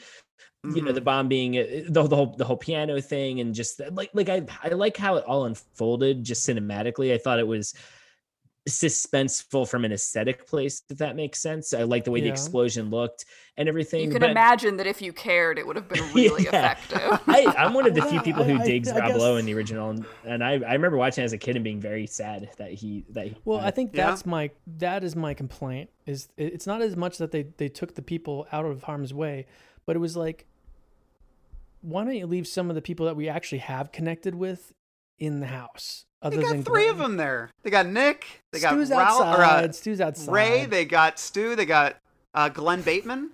It really connected with Ray. This is the most we've we've seen Ray in this episode. I like I like Ray.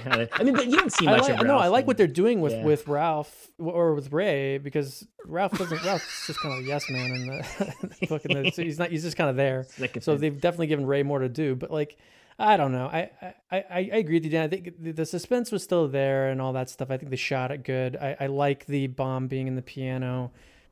I yeah, just like y'all said, I just we just don't. This and I, got it. I do know? like the meditative, silent, introspective place that Nick Andros goes before. I actually thought that was a, a cool take as opposed to Rob Lowe's panic. Yeah, um, yeah. that was different, right? that I mean, that felt like and that, that felt like in line different, with the character. But yeah, I just don't.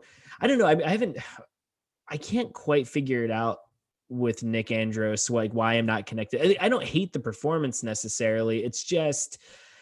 I don't know if it's the the messing up the structure, or if it's just how much they rushed his. They can pretty much condensed this weeks long storyline into that one hospital room. And Yeah, uh, the part, yeah. part why you love Nick in the book is because you really get to see him help out the sheriff and Doc Soames and all that. I'm, I don't know what it is because they I, I really don't hate the actor. I don't hate the performance. No, there's just nothing necessarily. interesting about the character. Yeah, he, it's just there's nothing interesting. He just does what needs to be done. He's a really good guy. That's all we know about him. He's great. Yeah. Yeah, exactly. Yeah, so um and then the last part of the episode, uh Joe uh kind of is summoned by Mother Abigail. He finds her in the woods Mother and he A. screams really loud, He Mother A. points and he looks like Yeah. vision of the Wait. Body Snatchers from now, the wait 80s. a minute. Now, well, wait a minute. Now, oh, I guess he is summoned by Mother Abigail, right? Because it's her voice, right? Yeah. What were you going to say? I was gonna say, isn't it supposed to be God? Is it? Not, isn't it? All the whole thing's not supposed to be all Mother Abigail, right? I don't know, man. I'm reading Desperation right now, and there's a lot of God shit in that too. So uh, I'm thinking a lot about Lot of King's God sort of shit. His versions of God shit. There's a lot going So on. she went out to the woods to do nothing, and then she had, Joe to come an, she had an emotional and spiritual reckoning. That's not nothing. She stopped hearing God, Mac. You have some sympathy for the woman. Let me just say, if you're Mother Abigail and you go out in the woods and then you ask one person to come find you, are you going to ask the child who We don't know if not it's her asking him. We know that he hears her say, There's no place that I could go that God wouldn't find me, which leads but me to like- believe that Joe is God. Hey, that But could be cool. I would be down Joe, for How is Joe gonna get anybody to get her? Like He's all of gonna a sudden, point and everyone's like reporting in. He's a strong heard boy. his He'll scream. hoist her on how- her, his what, shoulders. was she like ten feet into the woods or something? Like she's supposed He's to a be. strong they're- little They have a search party out there. They couldn't find her, but Mac, then Joe are finds her acting two seconds like we and know She's- the answers to these Yeah. questions. Also, Max, she summoned him. Accept the suspend your disbelief for 5 I'm talking seconds. about. I'm talking about Joe relaying that message. Like other than Hey, he knows how to pulling talk on now, someone's so- shirt and saying and pointing in that direction. You know, I just don't get it. They, they know that she's. They know that they found her so quickly. I didn't. I'm didn't read that as her summoning him. I read that as an outside force calling him in, like Well, making too. him conscious of where she is. Uh, it yeah, doesn't but- matter because Wait. this sucks regardless. I'm just, I'm just saying. I don't know why how the rest of the town found out that she was alive so quickly. If you have the only person that's out there can't speak. Did you hear his scream? He's it was great. really I- loud. I, want him to say, "Ma- uh, uh, "Mommy Abigail and Mother A are two different people now." he says that about everyone. It becomes clear mommy, that it's daddy. the only Like, thing he listen, knows how Joe, to we say. need to clarify: is is it Mother Abigail God or are they two different people? Father, Son, Holy Spirit. Hello, this is Jason, co host of the All 80s Movies Podcast, with a message from Factor Meals. Warmer, sunnier days are calling. Fuel up for them with Factor's no prep, no mess meals. Meet your wellness goals in time for summer, thanks to the menu of chef crafted meals with options like Calorie Smart, Protein Plus, and Keto. Factor's fresh, never frozen meals are dietitian approved and ready to eat in just two minutes. So no matter how busy you are, you will always have time to enjoy nutritious, great tasting meals. With 35 different meals and more than 60 add ons to choose from every week, you will always have new flavors to explore. Treat yourself to restaurant quality meals that feature premium ingredients like filet mignon, shrimp, and blackened salmon. Head to factormeals.com slash 80smovies50 and use code 80smovies50 to get 50% off your first box plus 20% off your next month. That's code 80smovies50 at factormeals.com slash 80smovies50 to get 50% off your first box plus 20% off your next month while your subscription is active. What we've got here is failure to communicate. Nine times. Mr. Brown, Mr. White, you know, for kids, Mr. Blonde, Mr. Blue, Mr. Orange, Mr. Pink. Why am I Mr. Pink? I see dead people. 1.21 gigawatts. Their obsession. I'm gonna make him an offer he can't refuse. No, I'm just getting warmed up. Their words. I'll ask you again. Did I urinate on your rug? I drink your milkshake. Someone else's movie. I'm a god. You're God. I'm a god, not the god. Directors, screenwriters, actors, and film fanatics record feature length audio commentaries for the films that changed their life. I want you to get up now. Hey, how come Andrew gets to get up? That's right. If he gets up, we'll all get up. It'll be anarchy. I'm as mad as hell, and I'm not gonna take this anymore! That's the sidetrack. Do you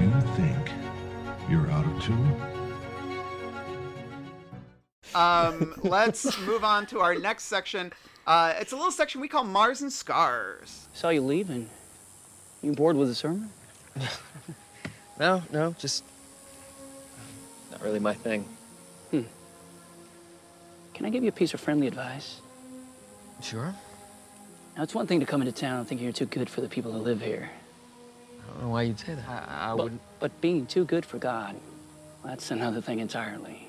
Mars and Scars is the stand specific Mars section and where, Scar. We, where we talk about James Marsden and Alexander Skarsgård as well Exclusively. as the other, exclusively as well as uh, and also maybe some of the other motley crew that's run around this thing. Um, we got some new characters this episode. We got a little character named Trash Can Man, played by Ezra Miller. We talked about him a little bit earlier. Uh, we also got Bobby Terry. We got the Rat Woman. We're actually spending a little bit of time with her. Uh, Mhm. those are sort of the characters that we see most of uh, in this episode in terms of newish characters. So, uh, which one of these is really working for you guys? I think we we talked a little bit about the other characters, but uh, Mac, what is one of these three characters, Ratwoman, Bobby Terry, Trashy, that you're like, I'm I'm glad to have this person in the world? Are we playing Fuck Mary Kill? I was very confused. I was confused. Like, you know, I'm fine with Ratwoman being there and doing all this stuff, but it was kind of like at the expense of Julie Lawry because they just basically gave a bunch of stuff that Lawry does to Yeah. Ratwoman, and it was like, well, you're building up this character Julie, essentially to have her. Where is she in this episode? She's like, Well, nowhere to be found. Julie couldn't talk to And- Tom because she knows Tom. Yeah, yeah, that's a good point. She yeah, met but him. she yeah. still she Oh, Mac. already recognized. She already calls out in the other episode, like, ah, I think that's the feed, but then doesn't do anything about it. Doesn't act on it, which is yeah, weird. it is interesting they don't Uh, pursue that. Like that's actually uh, Well, what would she do? I mean, thing. he's just like working as a, like who cares? Yeah, he's here working as a janitor. yeah, I Um, guess that's true. Yeah. Dan, of these characters, who's working for you? Oh man, I mean Bobby Terry, I love the performance. It, it, it- Bobby Terry for me is just a scripting thing, right? I just wish we saw more of him beforehand, and maybe it was Yeah, related to production. It, it- and I think the big the big deal they make about in the Black Betty and all that feels a little a little strange to me. Ratwoman's kind of inoffensive. I mean, I'll say that she's not as memorable as Rick Aviles. I mean, Rick Aviles, I will always remember as the Rat Man. I mean, it's just He's the know. best. It's probably good sh- they didn't give her those lines like the rat woman forgive you this time. You know, Oh, I don't think she needs to say that. Um, she's I she's kind of if that just would have worked. there. I mean, yeah, I, I Randall, you and I were texting about this when we were talking about Trash Can Man. Like, I mean, he's not boring, right? I don't know. I Right. True. I'm true. interested to see where they're going to Screaming. go with him. I Offensive told- is not boring. I mean, I don't know. I the the whole it's, uh, it's tough, and I haven't been on, on on the episode, so I haven't really talked about this. I I had I'll be honest, I hadn't really thought about how many savants King puts. I mean, not just in the stand, but I guess in every in a lot of Stephen King books, right? Like it it certainly is a, a trope. No, the stand is like a greatest hits. yeah, yeah. So, so, uh, so honestly, that I mean, and I agree with you. I totally agree with you that, that it's a thing that's here. I'm just kind of thinking about it as a pattern and wrestling with it in my head. So on my first watch, I w- I wasn't. I I honestly just wasn't thinking about Trash Can Man in in terms of ableism and everything else. I did think that he didn't come across quite like a real person, you know. Like I was just like, I don't know anyone like this. So um, screaming thing. and I did I did laugh at the the thank you and, and him sounding like a Skeksis and throwing the, the plate down. no, See, I'm sort of clinging to those moments Yeah. because I think for me, it's uh, I don't want the character to be ableist, and so I'm denying Yo. that. Well, don't you think it would be just more interesting if it he could like actually communicate and like had I agree. But I think I've I found a way in my mind to explain it away, and uh, I, I just and I, so I love Randall. You no, he's funny. wait. Like, no, it's funny. I swear. Come on, guys! I guys. cannot wait for the next few episodes where they don't, where they only double down on all the things that you're trying to say. Oh, 100%. They are like he's only gonna. It's to like get being worse. a it's like I being a Trump wait. supporter. It's like you always have to you know like defend your decision the next You- you week. make- you know, find new creative ways to Reasoning, say actually- it while you're still into it. I don't know. I do enjoy it more. Like the the fireplace scene. I am a little bit more drawn to Trash Can Man just as someone who's semi-realistic when he he goes into that He's almost quiet and listening. yeah the quiet and like the almost baby voice he talks in that that Yeah. that I can just Yeah. buy a little bit more than the you know the Rob Zombie jerking off to fire. I mean, once again, I know he I know he gets aroused by fire in the book, but it's all through an internal monologue. He's not literally standing in front of flames, He's and he jerking starts his dong. Yeah. and he starts Oh, and right the- away too. It's it's just like explosion and then No time to waste. Those explosions don't last that long. yeah, exactly.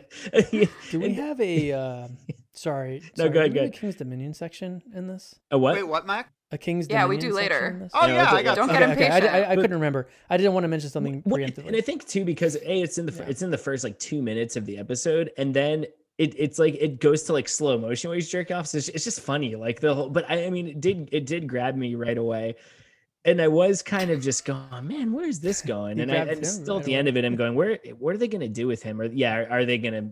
I I don't think we'll go to next episode and suddenly get a a toned down nuanced portrayal. in a tweed jacket. I, like- I so we're talking about the three characters. Let's put it this way: of those three characters, the new characters, the one I was most interested in is is Trash Can Man. I will say. Okay, yeah. yeah. Yeah, I'm I got to say that like as much as I think that there's things to struggle with with the performance and there's like there is that kind of Rob Zombie extreme kind of quality to it from the, you know, the outfit or lack thereof to uh, the jerking and and so on and the shrieking and so on. Uh, but I think um yeah, I I'm at least intrigued to see where the character keeps going, what else they do with it if it gets more wild. And um I don't know character. I know. I'm sorry. Um, as for Rat Woman, I think that I I think what annoys me is is show me a character who's different. You know what I mean? Like show me a character in Vegas who isn't like you know Julie or you know everyone else, and just being this sort of like debaucherous. Quite like you know, calmly cruel kind of person, like the way she makes fun of Tom. You know, uh, just It's like why not she be kind to Tom? You know, like Why not she just be because- kind to Tom? Why That's not we she got be in nice Vegas, to my friend And even even aesthetically, they just they all just look like they're in like a Buckcherry music video. I too. know, Even if somebody looks A exactly. little bit different would be interesting. It's all the bad boys and bad girls, Randall. You're not going to get any nice people. I know, and I just wish Vegas. that I just wish that like you know show me a little more texture and like if you're gonna intr- take this character the Rat Woman who's like the MC of uh of the Coliseum like just you know like give me some shades with her instead of just having her be another antagonistic like kind of you know mean person uh show me that in Vegas like you know normal people can be there because that's like the whole point is that it's Mhm. not like an a, a- it's not a, a stark ideological divide that separates Boulder and Vegas in the book like there is a lot of overlap in a lot of ways and a lot of things that are unsavory in Boulder and are better in Vegas and vice versa and it really just does come down to like uh like the ideas of community and also ideas of leadership. And i think it really does come down to those very human kind of elements. And here it's just so stark the difference between them. And it just drives me crazy. And i think i mentioned this before the pod we were chatting.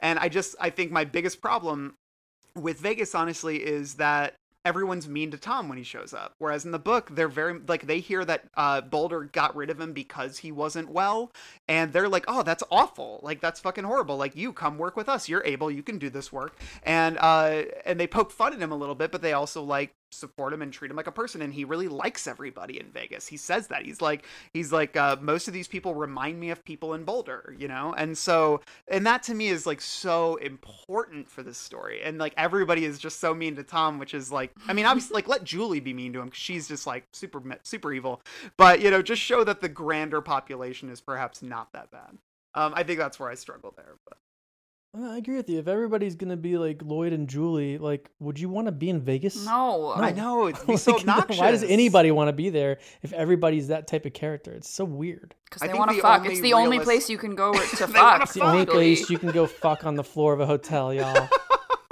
Yeah, the only get my leather character on. that I was like, oh yeah, they definitely should be in Vegas was a guy in like a Confederate flag hat. so I was like, yeah, I buy that. You get to fuck on the shining carpet. I mean, that's kind of cool, I guess. yeah, that's Yeah. pretty cool. Yeah, there's Um, a couple fucking in an elevator at some point. Uh, maybe in a, That's in the a, the last episode, I think. that that I remember. I was like, come on! Like when I saw the people fucking in the elevator. Um, uh, other characters that perhaps uh, made an impact for you guys this episode. Who stands out? Crickets. Max? Uh, Are we- we're, we're talking nobody? about old. Char- we can talk about older characters too. Oh yeah, older characters too. I yeah, was- yeah, they don't have to be new. I'm, Like I'm who? on who in this Flagg. episode we already stood talked about Flagg? Harold. Yeah, uh, Harold Yeah, stood we out. about Harold. How about But- Flagg though? How about I you, ju- Dan? I What just- do you think about Flagg? Flagg. I yeah, I, I don't know. I Eh. I've kind of dug. I, I think what we're seeing with a lot of these characters, and we talked about this with Mother Abigail already, is that this this version of the stand in terms of backstory and just the level of like the amplification of all their characterizations a lot of it's kind of scaled back and subtracted almost you know? So i feel like you Mhm. do have a lot of characters who i don't find egregious necessarily but they do feel a little bit like ciphers. They're just kind of like the symbol of what this character is and I, that's how i've always felt about flagg which isn't bad necessarily. I i haven't minded alexander skarsgård um you know as as flagg but he has been a little bit one note for me. So yeah i like that we get to see him uh get a little nasty in this one but i don't know i've, I've i haven't disliked flagg or mother Sure. abigail as much as other people so it, it didn't feel as, as much of a watershed moment but i did like that what you know Yeah, I like um I think with like compared to last week, like the scene with Dana, I think really did not work, at least for me. Um the whole stabbing himself in the th- or getting stabbed in the throat, making, you know, Stanislavski jokes. It's funny, but it's like eh, it's it didn't feel real or like you know actually threatening or interesting to me uh, this was a lot more interesting like this kind of exchange with bobby terry because i you could actually really feel the palpable sort of like tension and Yeah. uh, and the, the idea of someone standing up to him um not even rebelling against him but just basically saying like i refuse to accept you as my leader uh in sort of a snot-nosed way that that bobby terry does it to me is just it's a different texture and it allows him to be meaner in sort of his uh you know Yeah, punishment isn't this the first time nature. we've actually seen him kill a person or do anything overtly violent to another person? I mean, we saw him. Uh, you know, obviously he was going to attack Dana, Dana, last yeah. episode, Right, but, but we she don't didn't really. let him. Yeah, right. And then, um, otherwise Pretty we've brutal, heard yeah. about the crucifixions, but we've not Right. seen the crucifixions. So I, I mean, it's a shame that for me it feels like every grand positive on this show is not so much an independent positive as it is an emergence from a negative. but Yeah, like, I think I can see that. But I do think that happens in this case. Like I, I like finally making good on on his promise to be very, very frightening in a way that Yeah. is loud. he just hasn't been any he hasn't he's been very flat and quiet and um Right. unable to I guess they- project. I also guess yeah, I guess they've been changing things, Yeah, so we might stoic. see more of that. But like, I'm trying to think in the book, like, I don't think he does much else the rest of the time. So this might be it, folks. Well, Like, there is a of him- crucifixion scene in the book that's really effective, and I don't think it would have taken much for them to have done something like that. Like we see the result of the crucifixions, we see the guy who shows up in Boulder with the wounds and everything, but you I, you got to show us that. You Like that is so it. important because like in the book the guy that they crucify that you actually witness being crucified is um a guy who's just they caught him doing drugs, you know, and that's all it was. But they, but they do If show that's it not in the part trailer, of this don't Vegas, they? they can do don't drugs they, here. do drugs all night Don't long. they show in the tra- on one of the trailers? Didn't they show people crucified on on the signposts? Yeah, like, but we haven't. I don't remember. I don't recall seeing could it just at been all a so far. promotional image. I mean, Yeah. it's well, it's tough too uh, because maybe. what the crucifixion does in the book is that once again, like you were saying, it's all these friendly people, hardworking people who just want order, and then all of a sudden they see this violent thing happen, right? And that's when the cracks start to show in the book of what Vegas really is, what Randall Flagg really was is, and that sets up the ending when they're going to disembowel um, Larry and Ralph. It, it actually does set some people off to rebel against him. Yeah. But if you're having slaves and death matches every day, are people really Yeah. going to yeah, it takes the takes the that wind out. freak of it. Yeah, I'm really intrigued to see Yeah. what the next couple episodes are going to look like, like what that climax is going to look like, and what. And I'm really intrigued to see. I can see since Harold has had sort of um, a more leading role in this. I do wonder if he's actually going to make it to Vegas this time. You know, and that's a very Mhm. interesting thought to me. I, Uh, would, I would hate like that. to I mean, yeah, it'd be. I wouldn't yeah, either. I'd be down for yeah. that. Very, I'd like to see feel like- him enter that world. You know, Mhm. so. Yeah, I'm very curious to see if they go that route as well because it it doesn't. I find it hard to believe that they're going to take someone they've been focusing on so much from episode one, uh, and and and kill him off in the next episode. or feel as something. though he is Yeah. the only I it's character very interesting. whom I am inter- like who I would care if they killed in like a different way. Like I'm interested to see what happens to him.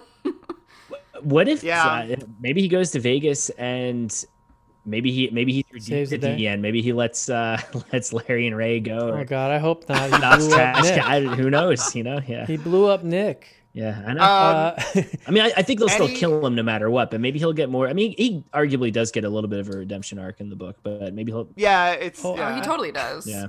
yeah. I had a last question. If Yeah. you're trying to move on, Brett. why, why in Flagg's? Uh, sorry, why in Trash Can Man's dream is Flagg in a in a in like a hood and we don't see its flagg? Ah, I- he He's probably trying to couldn't get guise Skarsgård himself. That yeah, that's true. I think, I Yeah, think what a could be lame tied to Little King's. Dominion. I'll, I'll say that for. I, I have a little theory about it. No, I get that, but I also feel like I don't know. It just Because seems Trash Can Man wouldn't trust a normal looking person. He Oh, but only he I'm follows the serious, Grim like, he would- Reapers. But he does when he meets him in the flesh. He 'Cause he just knows who that immediately is. assumes it's him. Uh, He only takes orders it. from Grim Reapers. Okay, is if that's if that's if Who that's on his it? He's tombstone, got I'll, I'll fiery buy it. eyes. He's needs he's fire in a cloak.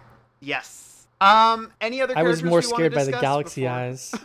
Before Okay. moving on. Mac, any All more right. inane questions? And I Mac, you think get that's a legit question. He's to the only one that he shows up to in a disguise for no Oh my God, fucking he's reason. doubling down. Thank you.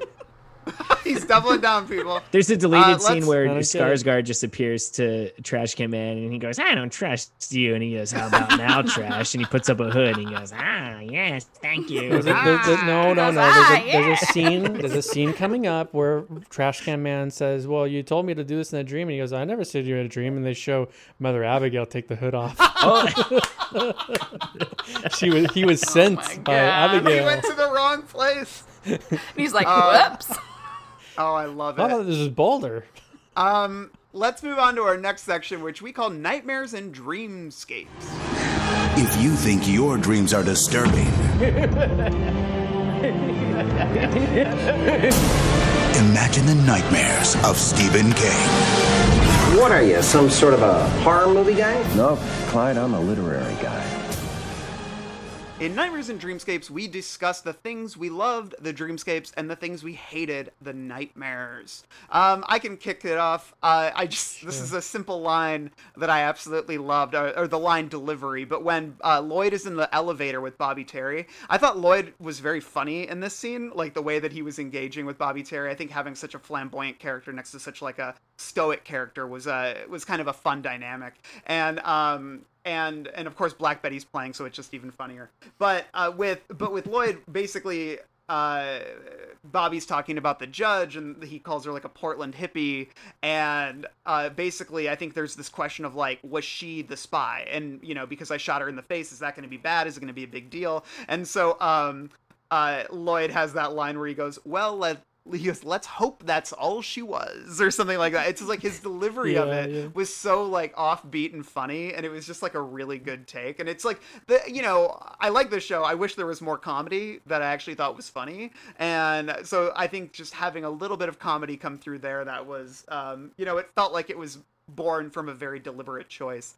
Uh, I think to me was was a very fun moment. So. Uh, other dreamscapes, things you guys liked in this episode. Well, I've got I've got a couple. Yeah, bring them. Uh, something I really loved from uh, the book and the original miniseries is that sequence uh, that they show in this. one. I thought they were going to leave it out because it was actually a scene with Dana. They didn't have it in the last episode, and I was like, "Ah, that's a bummer," because that's like such a cool little thing. Is when Flagg talks about how he all he sees is the moon Mm, yeah. uh, when he tries to see the third spy, and I always just kind of love that part uh, Yeah. that he just he cannot wrap his head around it. Uh, and then I like the little bit in the school when Amber Heard's talking to that other teacher that's watching the kids, and she's like, "Long as I don't miss any of that Stu Redman." Oh, that was I Jen, like, that "Whoa." was Jen. She guest starred in this episode. I was like, He was the maybe uh, maybe someone someone here belongs in Vegas.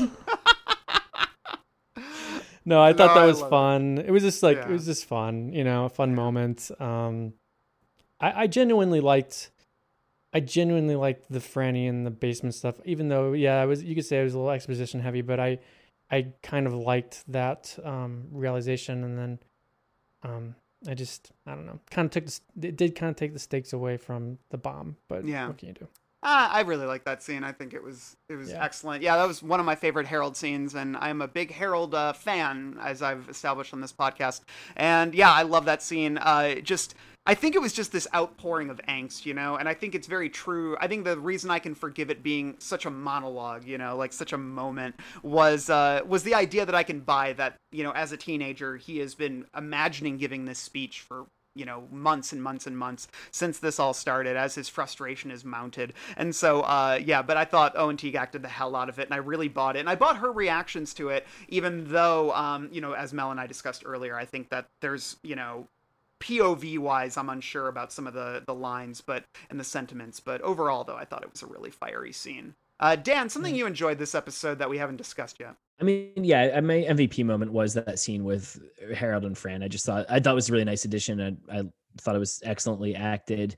Um, I I know we felt like the judge didn't get a proper send off. I did like that we got that scene in the hotel with seeing the crow outside the window, just because that's such an Yeah. eerie, creepy scene in the book. I'm glad we we got that. Maybe maybe I'll do a little fan edit and do that stitched up with Ossie, Ossie, uh, Ossie Davis getting Ossie Davis, right? Ossie Davis, yeah. getting killed um, yeah. by John Landis and You Raimi. bastard! Yeah, yeah. Although that scene's not that. That's one of the lesser scenes in the old. I know it's not very good. Um, this this is a just honing in on a little more specific detail. I've actually I don't know how y'all felt about the music choices in the credits. I've I, I don't like all the music choices in the stand. I do like most of the ones that are playing over the credits, and I I, I like how every credit sequence we see a different character space. You know, we see like Harold's journal, we see Mother Abigail's piano. I thought it was really nice that the piano was shattered in this after the bomb that we see the keys everywhere i thought that was like a nice touch at the end of the credits Mhm. and I, I know it's maybe an on the nose choice of oh let's juxtapose something horrible with something really cheery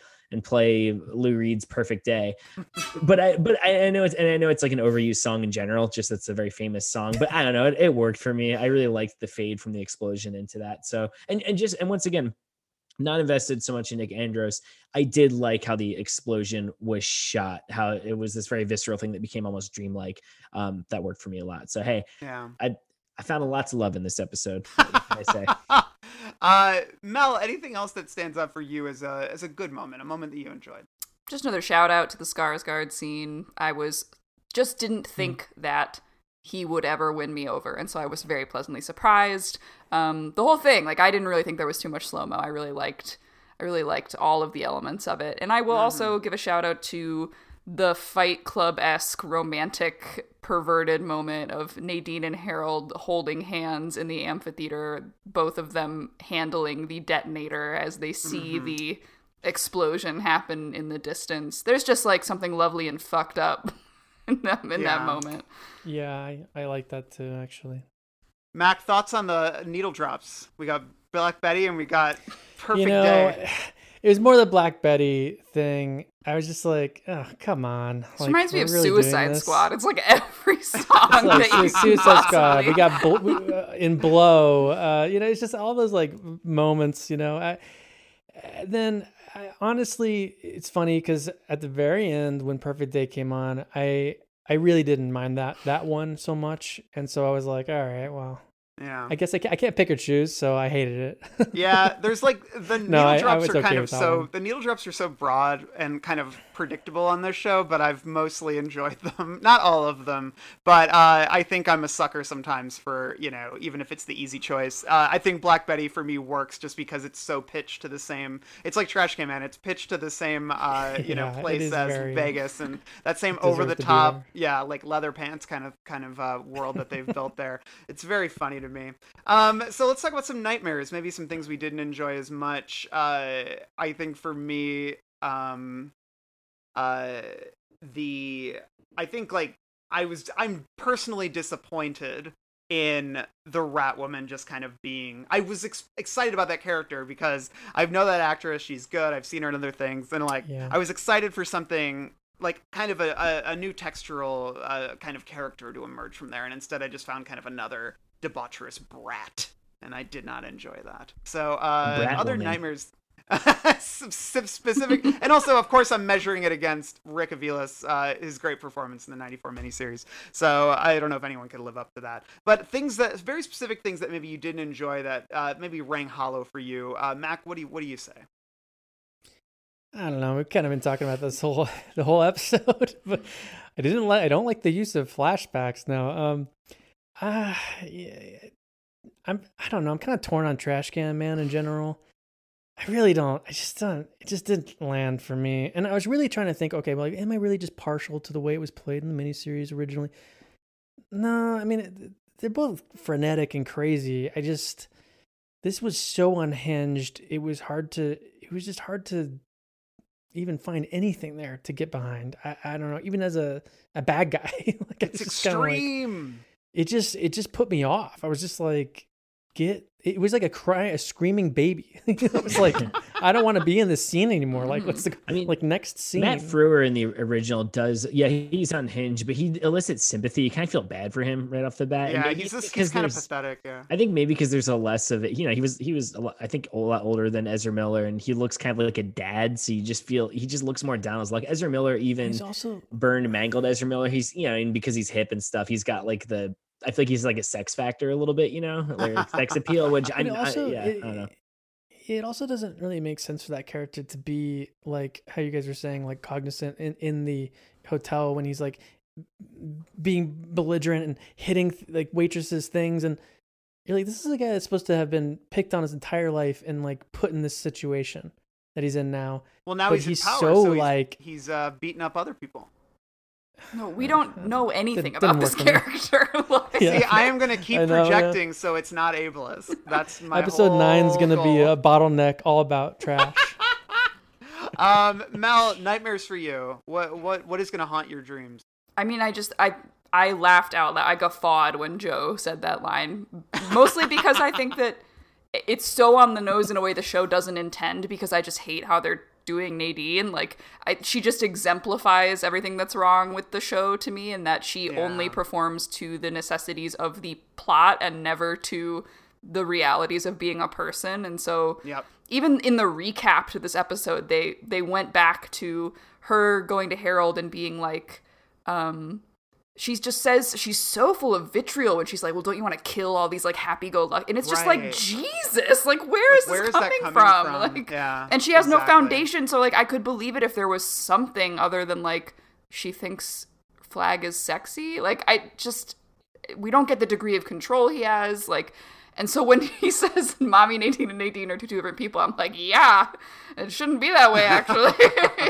um, Yeah, I think that that that almost makes me appreciate the arc in the uh, '94 miniseries a little more with Nadine, which I I also don't think is particularly well done. But I think um, at least it has kind of made her a little more vitriolic and a little more, um, I don't know, dark and and and angry uh, earlier on with that character. I think they almost tried to humanize Nadine too much in this series, considering the bandwidth of what they had. I mean, I think the character deserves humanity, but I think it's a really hard arc to show uh, really well. And I think since they put all their kind of eggs in the Harold and Franny basket, there just really wasn't the space to unfold it. And they also didn't didn't cast a very good actor. So I'll also say that I'm um, getting a little sick of the very specific device of being like, we're going up to the penthouse in this elevator.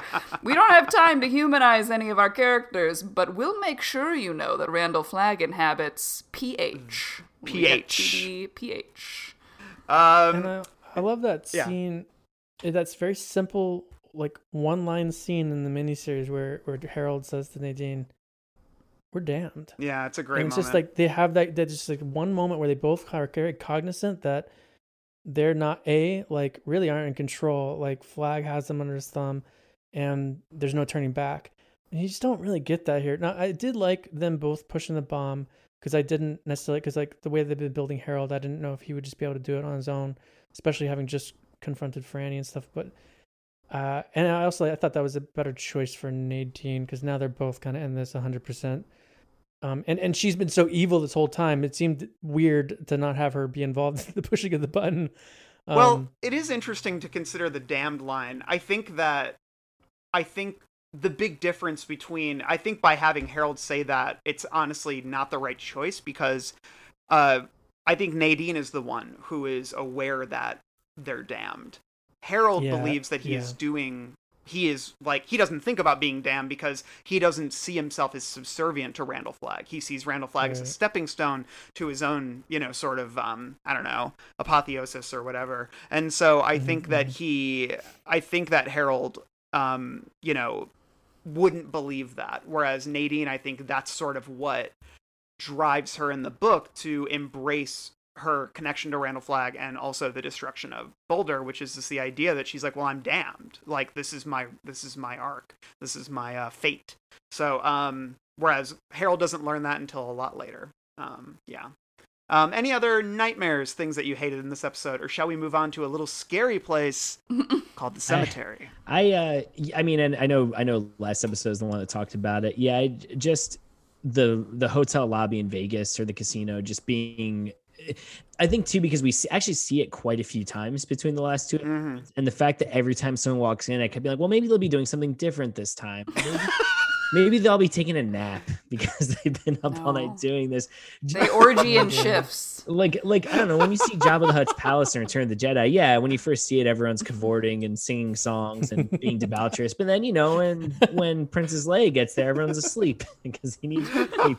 And so, it, What if everybody was like just banging it out in oh, Jabba's God, yeah, you see like a Gamorrean I mean, guard. that's what they were doing. They just couldn't show that. Yeah, you see like you see like Salacious Crumb just crawling up the Gamorrean guard's ass, and the Twilight.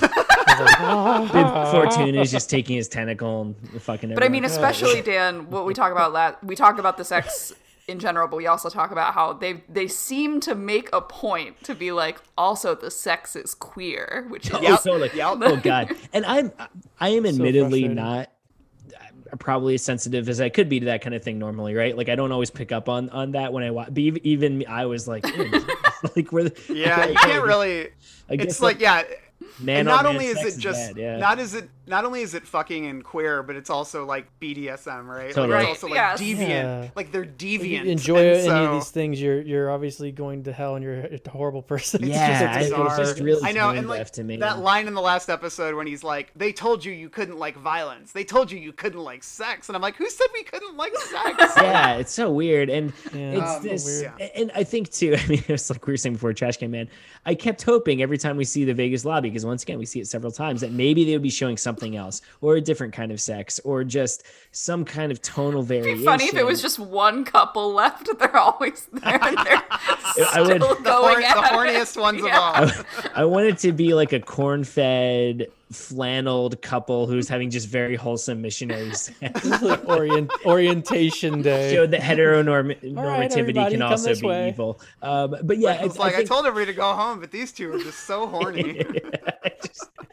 the flannel people. yeah. We get it. We're all very impressed. I, I think that I just I just think that I kept one because once it, I we even talked about this before we saw the screeners. Oh, I'm really excited to see what they do with Vegas. We haven't really gotten a good Vegas yet. And the fact that- Fucking. I know, yeah, it's sucking and fucking, and and Sucking and fucking. and the fact that and because they were prolonging it i mean we don't really see it till the i guess the fifth episode i was like all right man i'm really ready for this and then it was just the worst stereotypes of it so yeah the fact and i feel like this episode actually doubled down on that quite a bit um Yeah. so yeah the, that was just kind of a bummer to me and it's a lot of the choices on the stand you know, I didn't love that Larry went through the sewers instead of the Lincoln Tunnel, but I'm at least like, well, okay, I can see why they wanted to try something different. With Vegas, though, I'm just like, uh, this Yeah. just this is a choice I just can't even get behind the even the thinking behind it. Um, so yeah, that that was this that's is my- where you want to go very different, yeah. and they just Yeah. didn't. You know. Uh, speaking of scary things, let's pop on over to the cemetery. What's the bottom of the truth? Well, sometimes that is better. The person you put up there ain't the person that comes back. It may look like that person, but it ain't that person. Because whatever lives in the ground beyond that cemetery ain't human at all. Welcome to the cemetery. This is where we talk about the things that uh, spooked us, and I probably don't have a lot in this one. No. I mean, not a particularly scary episode of television. I'd say maybe the most uh, visceral I maybe responded in a horror sense was was the Bobby Terry murder. I liked uh, the look, even though it looked really fake, but his mangled body when it fell out of the elevator, I thought was just fun.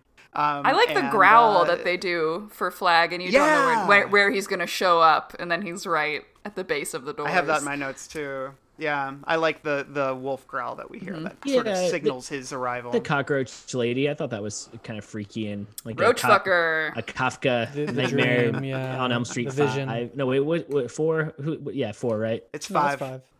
Five is the Some- cockroach. someone the fuck a Roach roach in there? Cockroach. Yeah, Papa Roach. This- Papa Roach. should- Papa Roach needs to open a hotel. Now that the apocalypse has happened, Papa Roach needs to take over a hotel in Vegas called the Last Resort. Fuck my life into pieces, man. No, Fuck no, my no. I'm gonna get. I'm gonna get. I'm gonna get chastised for that. I believe that you're right. I think it is four. Five It's is four, the right? feeding. Five is the feeding.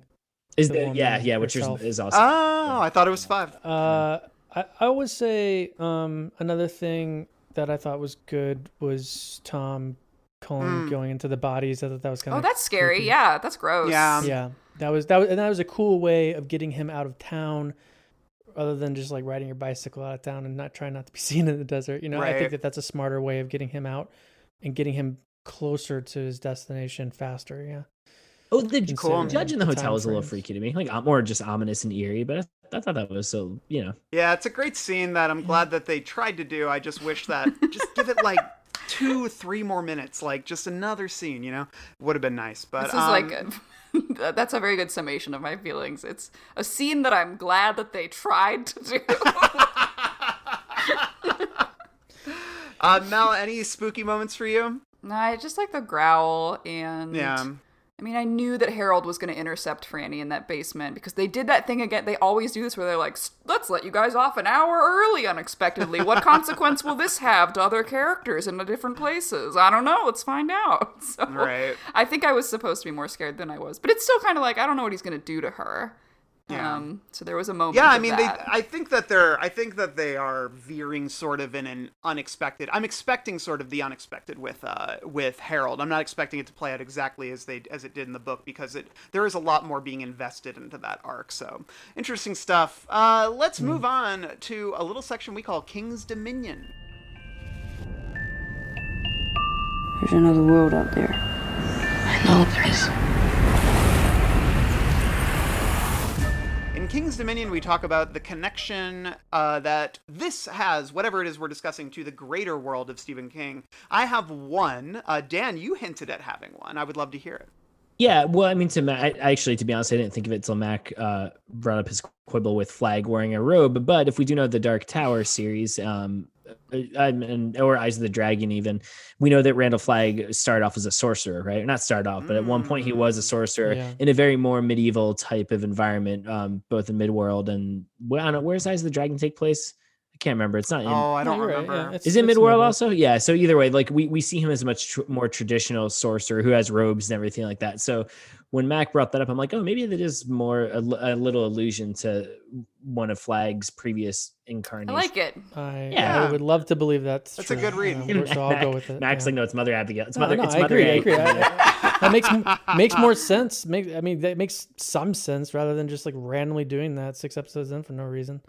Um, uh, any other King's Dominion? I have one. Well, but the I'll Shining leave the- Floor is Yeah, back. I only and have- I Shining think- Floor is back. Coming I on the think, Shining we- I think the whole uh, there's a lot of shining gestures in this when he's running in slow mo after Bobby Terry down the Bloody hotel elevator? to the elevator, Yeah. bloody elevator.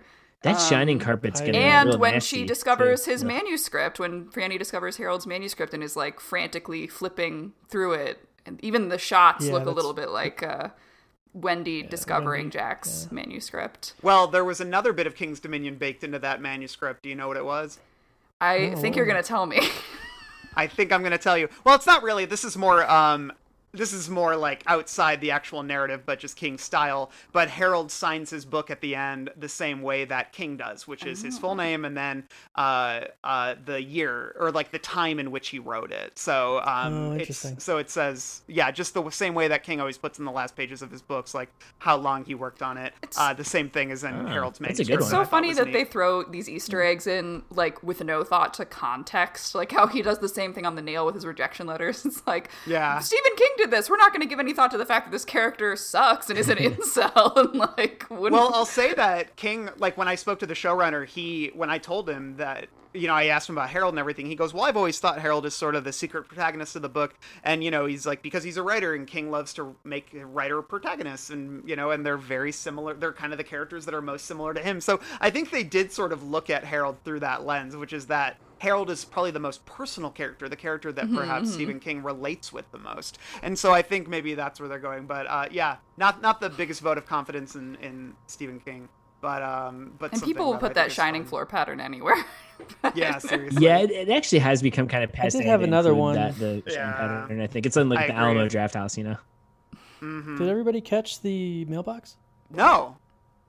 The mailbox that's on fire in the beginning that uh, Trash Can Man's either seeing in a dream, I think, or, or Mm-hmm. In a flagg uh, vision. It's old- old uh, lady Semple's 19 on mailbox, it. right? 'Cause Number number 19's on it. Oh, Oh, that's fun. I didn't even notice that. What if- I always Classic look out for Mac. 19s too. What if the mail? I, I was like t- I was probably I was writing something down, you know, I was typing on my iPad. I, I just happened to glance up and I was like, oh shit, 19. I was like, I gotta I gotta I gotta be better at looking for. Yeah. Yeah. What if the mailbox just said like the Tommy Knocker family? Mr. and Mrs. Tommy Knocker? it's it's Tom, the first name Tommy. just like last like every Knocker. every room in the hotel that the judge is staying at is Tommy. labeled 408. Yeah. I just if to- the mailbox there- said is- Tom E Knocker. wow. Did anybody? There was a. Does November 11th hold any kind of It's my sister's birthday. Stuff? um, I don't think so. 11 November twenty second. That was the date the judge marked off on the calendar. I was like, oh. Oh, yeah, I thought- I looked at that they- too, There was kind was of a focus on that. Yeah. Getting Yeah. into some That's all numerology. caught, though, y'all. Uh, any others before we move on to our final thoughts on this episode? All right, let's move on to our final thoughts. Dad, can we go now? You ready? Yeah, we've been ready for an hour. Okay, I'll be right there. You said that a half hour ago. Yeah, my dad's weird. He gets like that when he's writing. Hey, let's give a bright red Pennywise clown nose, rank, clown nose ranking to The Vigil, episode six of CBS All Access's The Stand by Josh Boone and Benjamin Cavell. Uh, how's that for a setup? Love um, Dan, why don't you give us your bright red Pennywise clown nose rating? Sure. And So- MVP, or are we not doing that anymore? Oh yeah, MVP. Do MVP. Oh, MV, MVP, MVP. Oh, MVP. Just like my my prefer, my favorite. uh Yeah, who is your the character that knocked Cool. it out of the park for you? Does everyone just say Harold every time? no, did- no, actually, I, really do like a lot of- Literally, pretty much. Uh, no, no, no. I said Teddy Weizak one episode. I do. I Nice. I actually really do like a lot of the acting and a lot of the characters on the show. And so I mentioned before how for the most part Vegas accepted. I I do even the changes I don't agree with on this show. I I do enjoy them. I enjoy them trying to mix it up a little bit. I like I even the nonlinear narrative, which I do think takes away a little bit from how much we get invested in these characters, I totally understand why they did it, and I appreciate that. So I, I still do think there's, for me personally, there's lots to love in the show. At this point, it does kind of fluctuate between, oh, cool, I love this character and this storyline, and this one not so much. So it does have a little bit of a whiplash effect for me. Just uh, all the episodes are like that. Like I, like I love Harold. Don't love his scenes with Nadine just because I don't think they handled that great. Yeah. Um, I don't love Vegas, but I really do like, uh, you know, Tom Cullen. Like it, it really, I feel like it gets very compartmentalized when talking about the show for me. Like, like really looking forward to this part, not so much this part. So Mm-hmm. I'm trying to meet the show on its own terms in that regard, and just, yeah, just expect that. Okay, Vegas ain't gonna get better next episode, so just to try not to let that infect your enjoyment of it too much. And in this, for me, the strong points that we went over already was I, actually like the explosion, the lead up to it. I enjoyed a lot of the individual sequences. I continue to love Tom Cullen. So, and you know, it's the first episode I've been on, so I don't I don't want to like go too far in trashing it. So for me, I will give it, you know, I'm a generous grader. I will give it three out of five White Wed Pennywise clown noses. Max shaking his head. not a lot of not a lot of room to move up. but- Uh, Mac, give us hit us with your noses Um, and your I really didn't like. I really was your didn't like MVP, the Dan? Last episode, but My MVP. Oh yeah, that's right. um, oh man.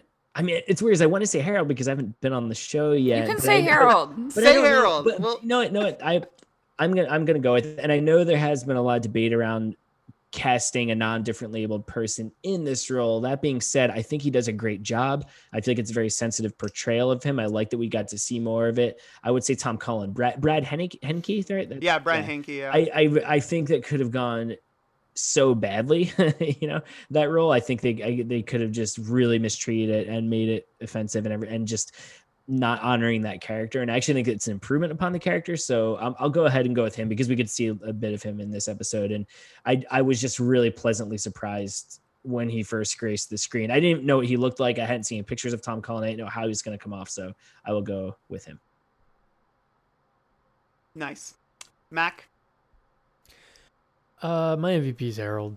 nice. And your clown that's it. nose No. rating?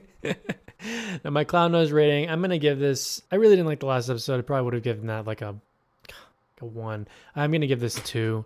I still think it's interesting. There were there were certain moments I thought that worked, that punched, but again, it's it's like always bookended by a bunch of stuff that I didn't like. So yeah, I'm still wildly wildly interested in, in what's gonna happen in the next few episodes, and I'm very excited to watch. It's been a fun watch, but uh, I can't I can't give it any more. You can't two. give it more in good conscience. Uh, Mel, how many bright red Pennywise clown noses are you giving the Vigil, and who was your MVP? I will give the Vigil. Um, Vigil? Well, I gave the last episode one nose, and I feel like I enjoyed this one a bit more, but I still think the show is, on balance, a disappointment. And I can't. I said this last time. Like I, it is really hard for me to overlook and excuse the things that it gets so damnably wrong that I, yeah, I will go up a five. I'll give 1.5 bright red Pennywise clown noses. And uh, Mac, your mouth is open, but like, think of the books we've rated. Like, I mean, compared I to like reading a book that we enjoy. No, no, I'm kidding. Um. Anyway, my MVP is is I never expected to give it to him, but Alexander Skarsgård. Um, I just think that Hell scene yeah. was such a standout moment for me, and Ah. it again is my favorite scene I have seen so far in six episodes of CBS All Access's The Stand. Um, Hell yeah. that's uh, that's it for me. That's good. Um, I'm gonna give this. I'm gonna be like Dan. I'm gonna be a little generous. I'm gonna give it three bright red Pennywise clown noses. I, I liked it enough. I think that um, I, I enjoyed the Bobby Terry scene quite a bit. I enjoyed the Harold scene quite a bit. Those were some high points for me throughout this series. So I'm gonna give it credit for that, even though I think it kind of falters elsewhere and sort of and in sort of the the grand fabric of I think it's construction. But um, yeah. As for MVP, that is a good question. I I mean I think I gotta go. Yeah, I think I'm gonna go with trash. How could you do that? Because hey, first impressions uh, uh, speak quite a bit, and I'm I'm Uh, they intrigued do. enough to see, and I'm also giving this character the most charitable read of everyone, and so I am gonna choose to view this character through my own lens, and by doing so, he has become my MVP. Ezra Miller, you did it again, my friend. This is uh, going to haunt you. Nuts this is and going Fantastic Beasts. to come back and bite you in the ass so hard. I am I'm fully prepared for that and I embrace it. Uh, this was fun. Good discussion of the Vigil or the Vigil, uh, the alternate uh, title for the episode. And um, yeah, thanks so much for listening. Uh, let's go through our Twitter handles real quick, just in case any of y'all aren't following us. Mel, where can people follow you? You can follow me at, at Mel Kassel. That's M E L K A S S E L. Nice, Mac. How about you? You know, I I still don't know my my Twitter handle. Well, where can they follow you on Instagram? Because you use Insta I, am than new, Twitter. you know. Oh, it's it's it's uh it's at Wolfman underscore Mac underscore Gerber, uh, and you can find my my link tree to everything there. Um, yeah. Nice. Caffrey, where can they find Uh, you? they can find me on Twitter and Instagram at at t r a s h y. Uh, no, just kidding. Trashy. Just kidding. I wish you had that handle. Trashy, trashy Dan, trashy Caffrey. No, I'm, I'm at DW Caffrey. Uh, both Instagram Trash and Twitter. Dan. It's tra- tra- trash oh, Dan, nice. man. Oh, trash Dan. I mean, I Trash Dan. Everyone always does the thing where they they change their Twitter name to reflect, you know, Halloween Uh-huh. or Christmas. I know a few people have have been doing it for the stand. Uh, I should I I may guess I got a few more episodes. Maybe I'll, well, but I don't know. Don't want to align myself with Ezra Miller. He's kind of. he's kind of anyway. Uh, oh, you mean Randall's MVP? I'm gonna. I'm already regretting it, but I can't go back. It's too late. Um, yeah, dig your heels in. That was Like fun. give Aquaman five stars. let's do a. Uh, let's say. Let's say that we'll see you all next week for the next episode of The Stand, and we've also got our Desperation Regulators episodes coming up, so gear up for that. And No, it's gonna, it looks the like it's going to be a good one. The Discord discussion on those is uh, popping, wild. and are- Well, I got to get on. I I haven't been on Discord Yeah. in a couple days. I need to pop There's in there. much to say, but let's do a long days and, And pleasant, pleasant Pleasant. night. I got some hot friends. God, I got some hot friends.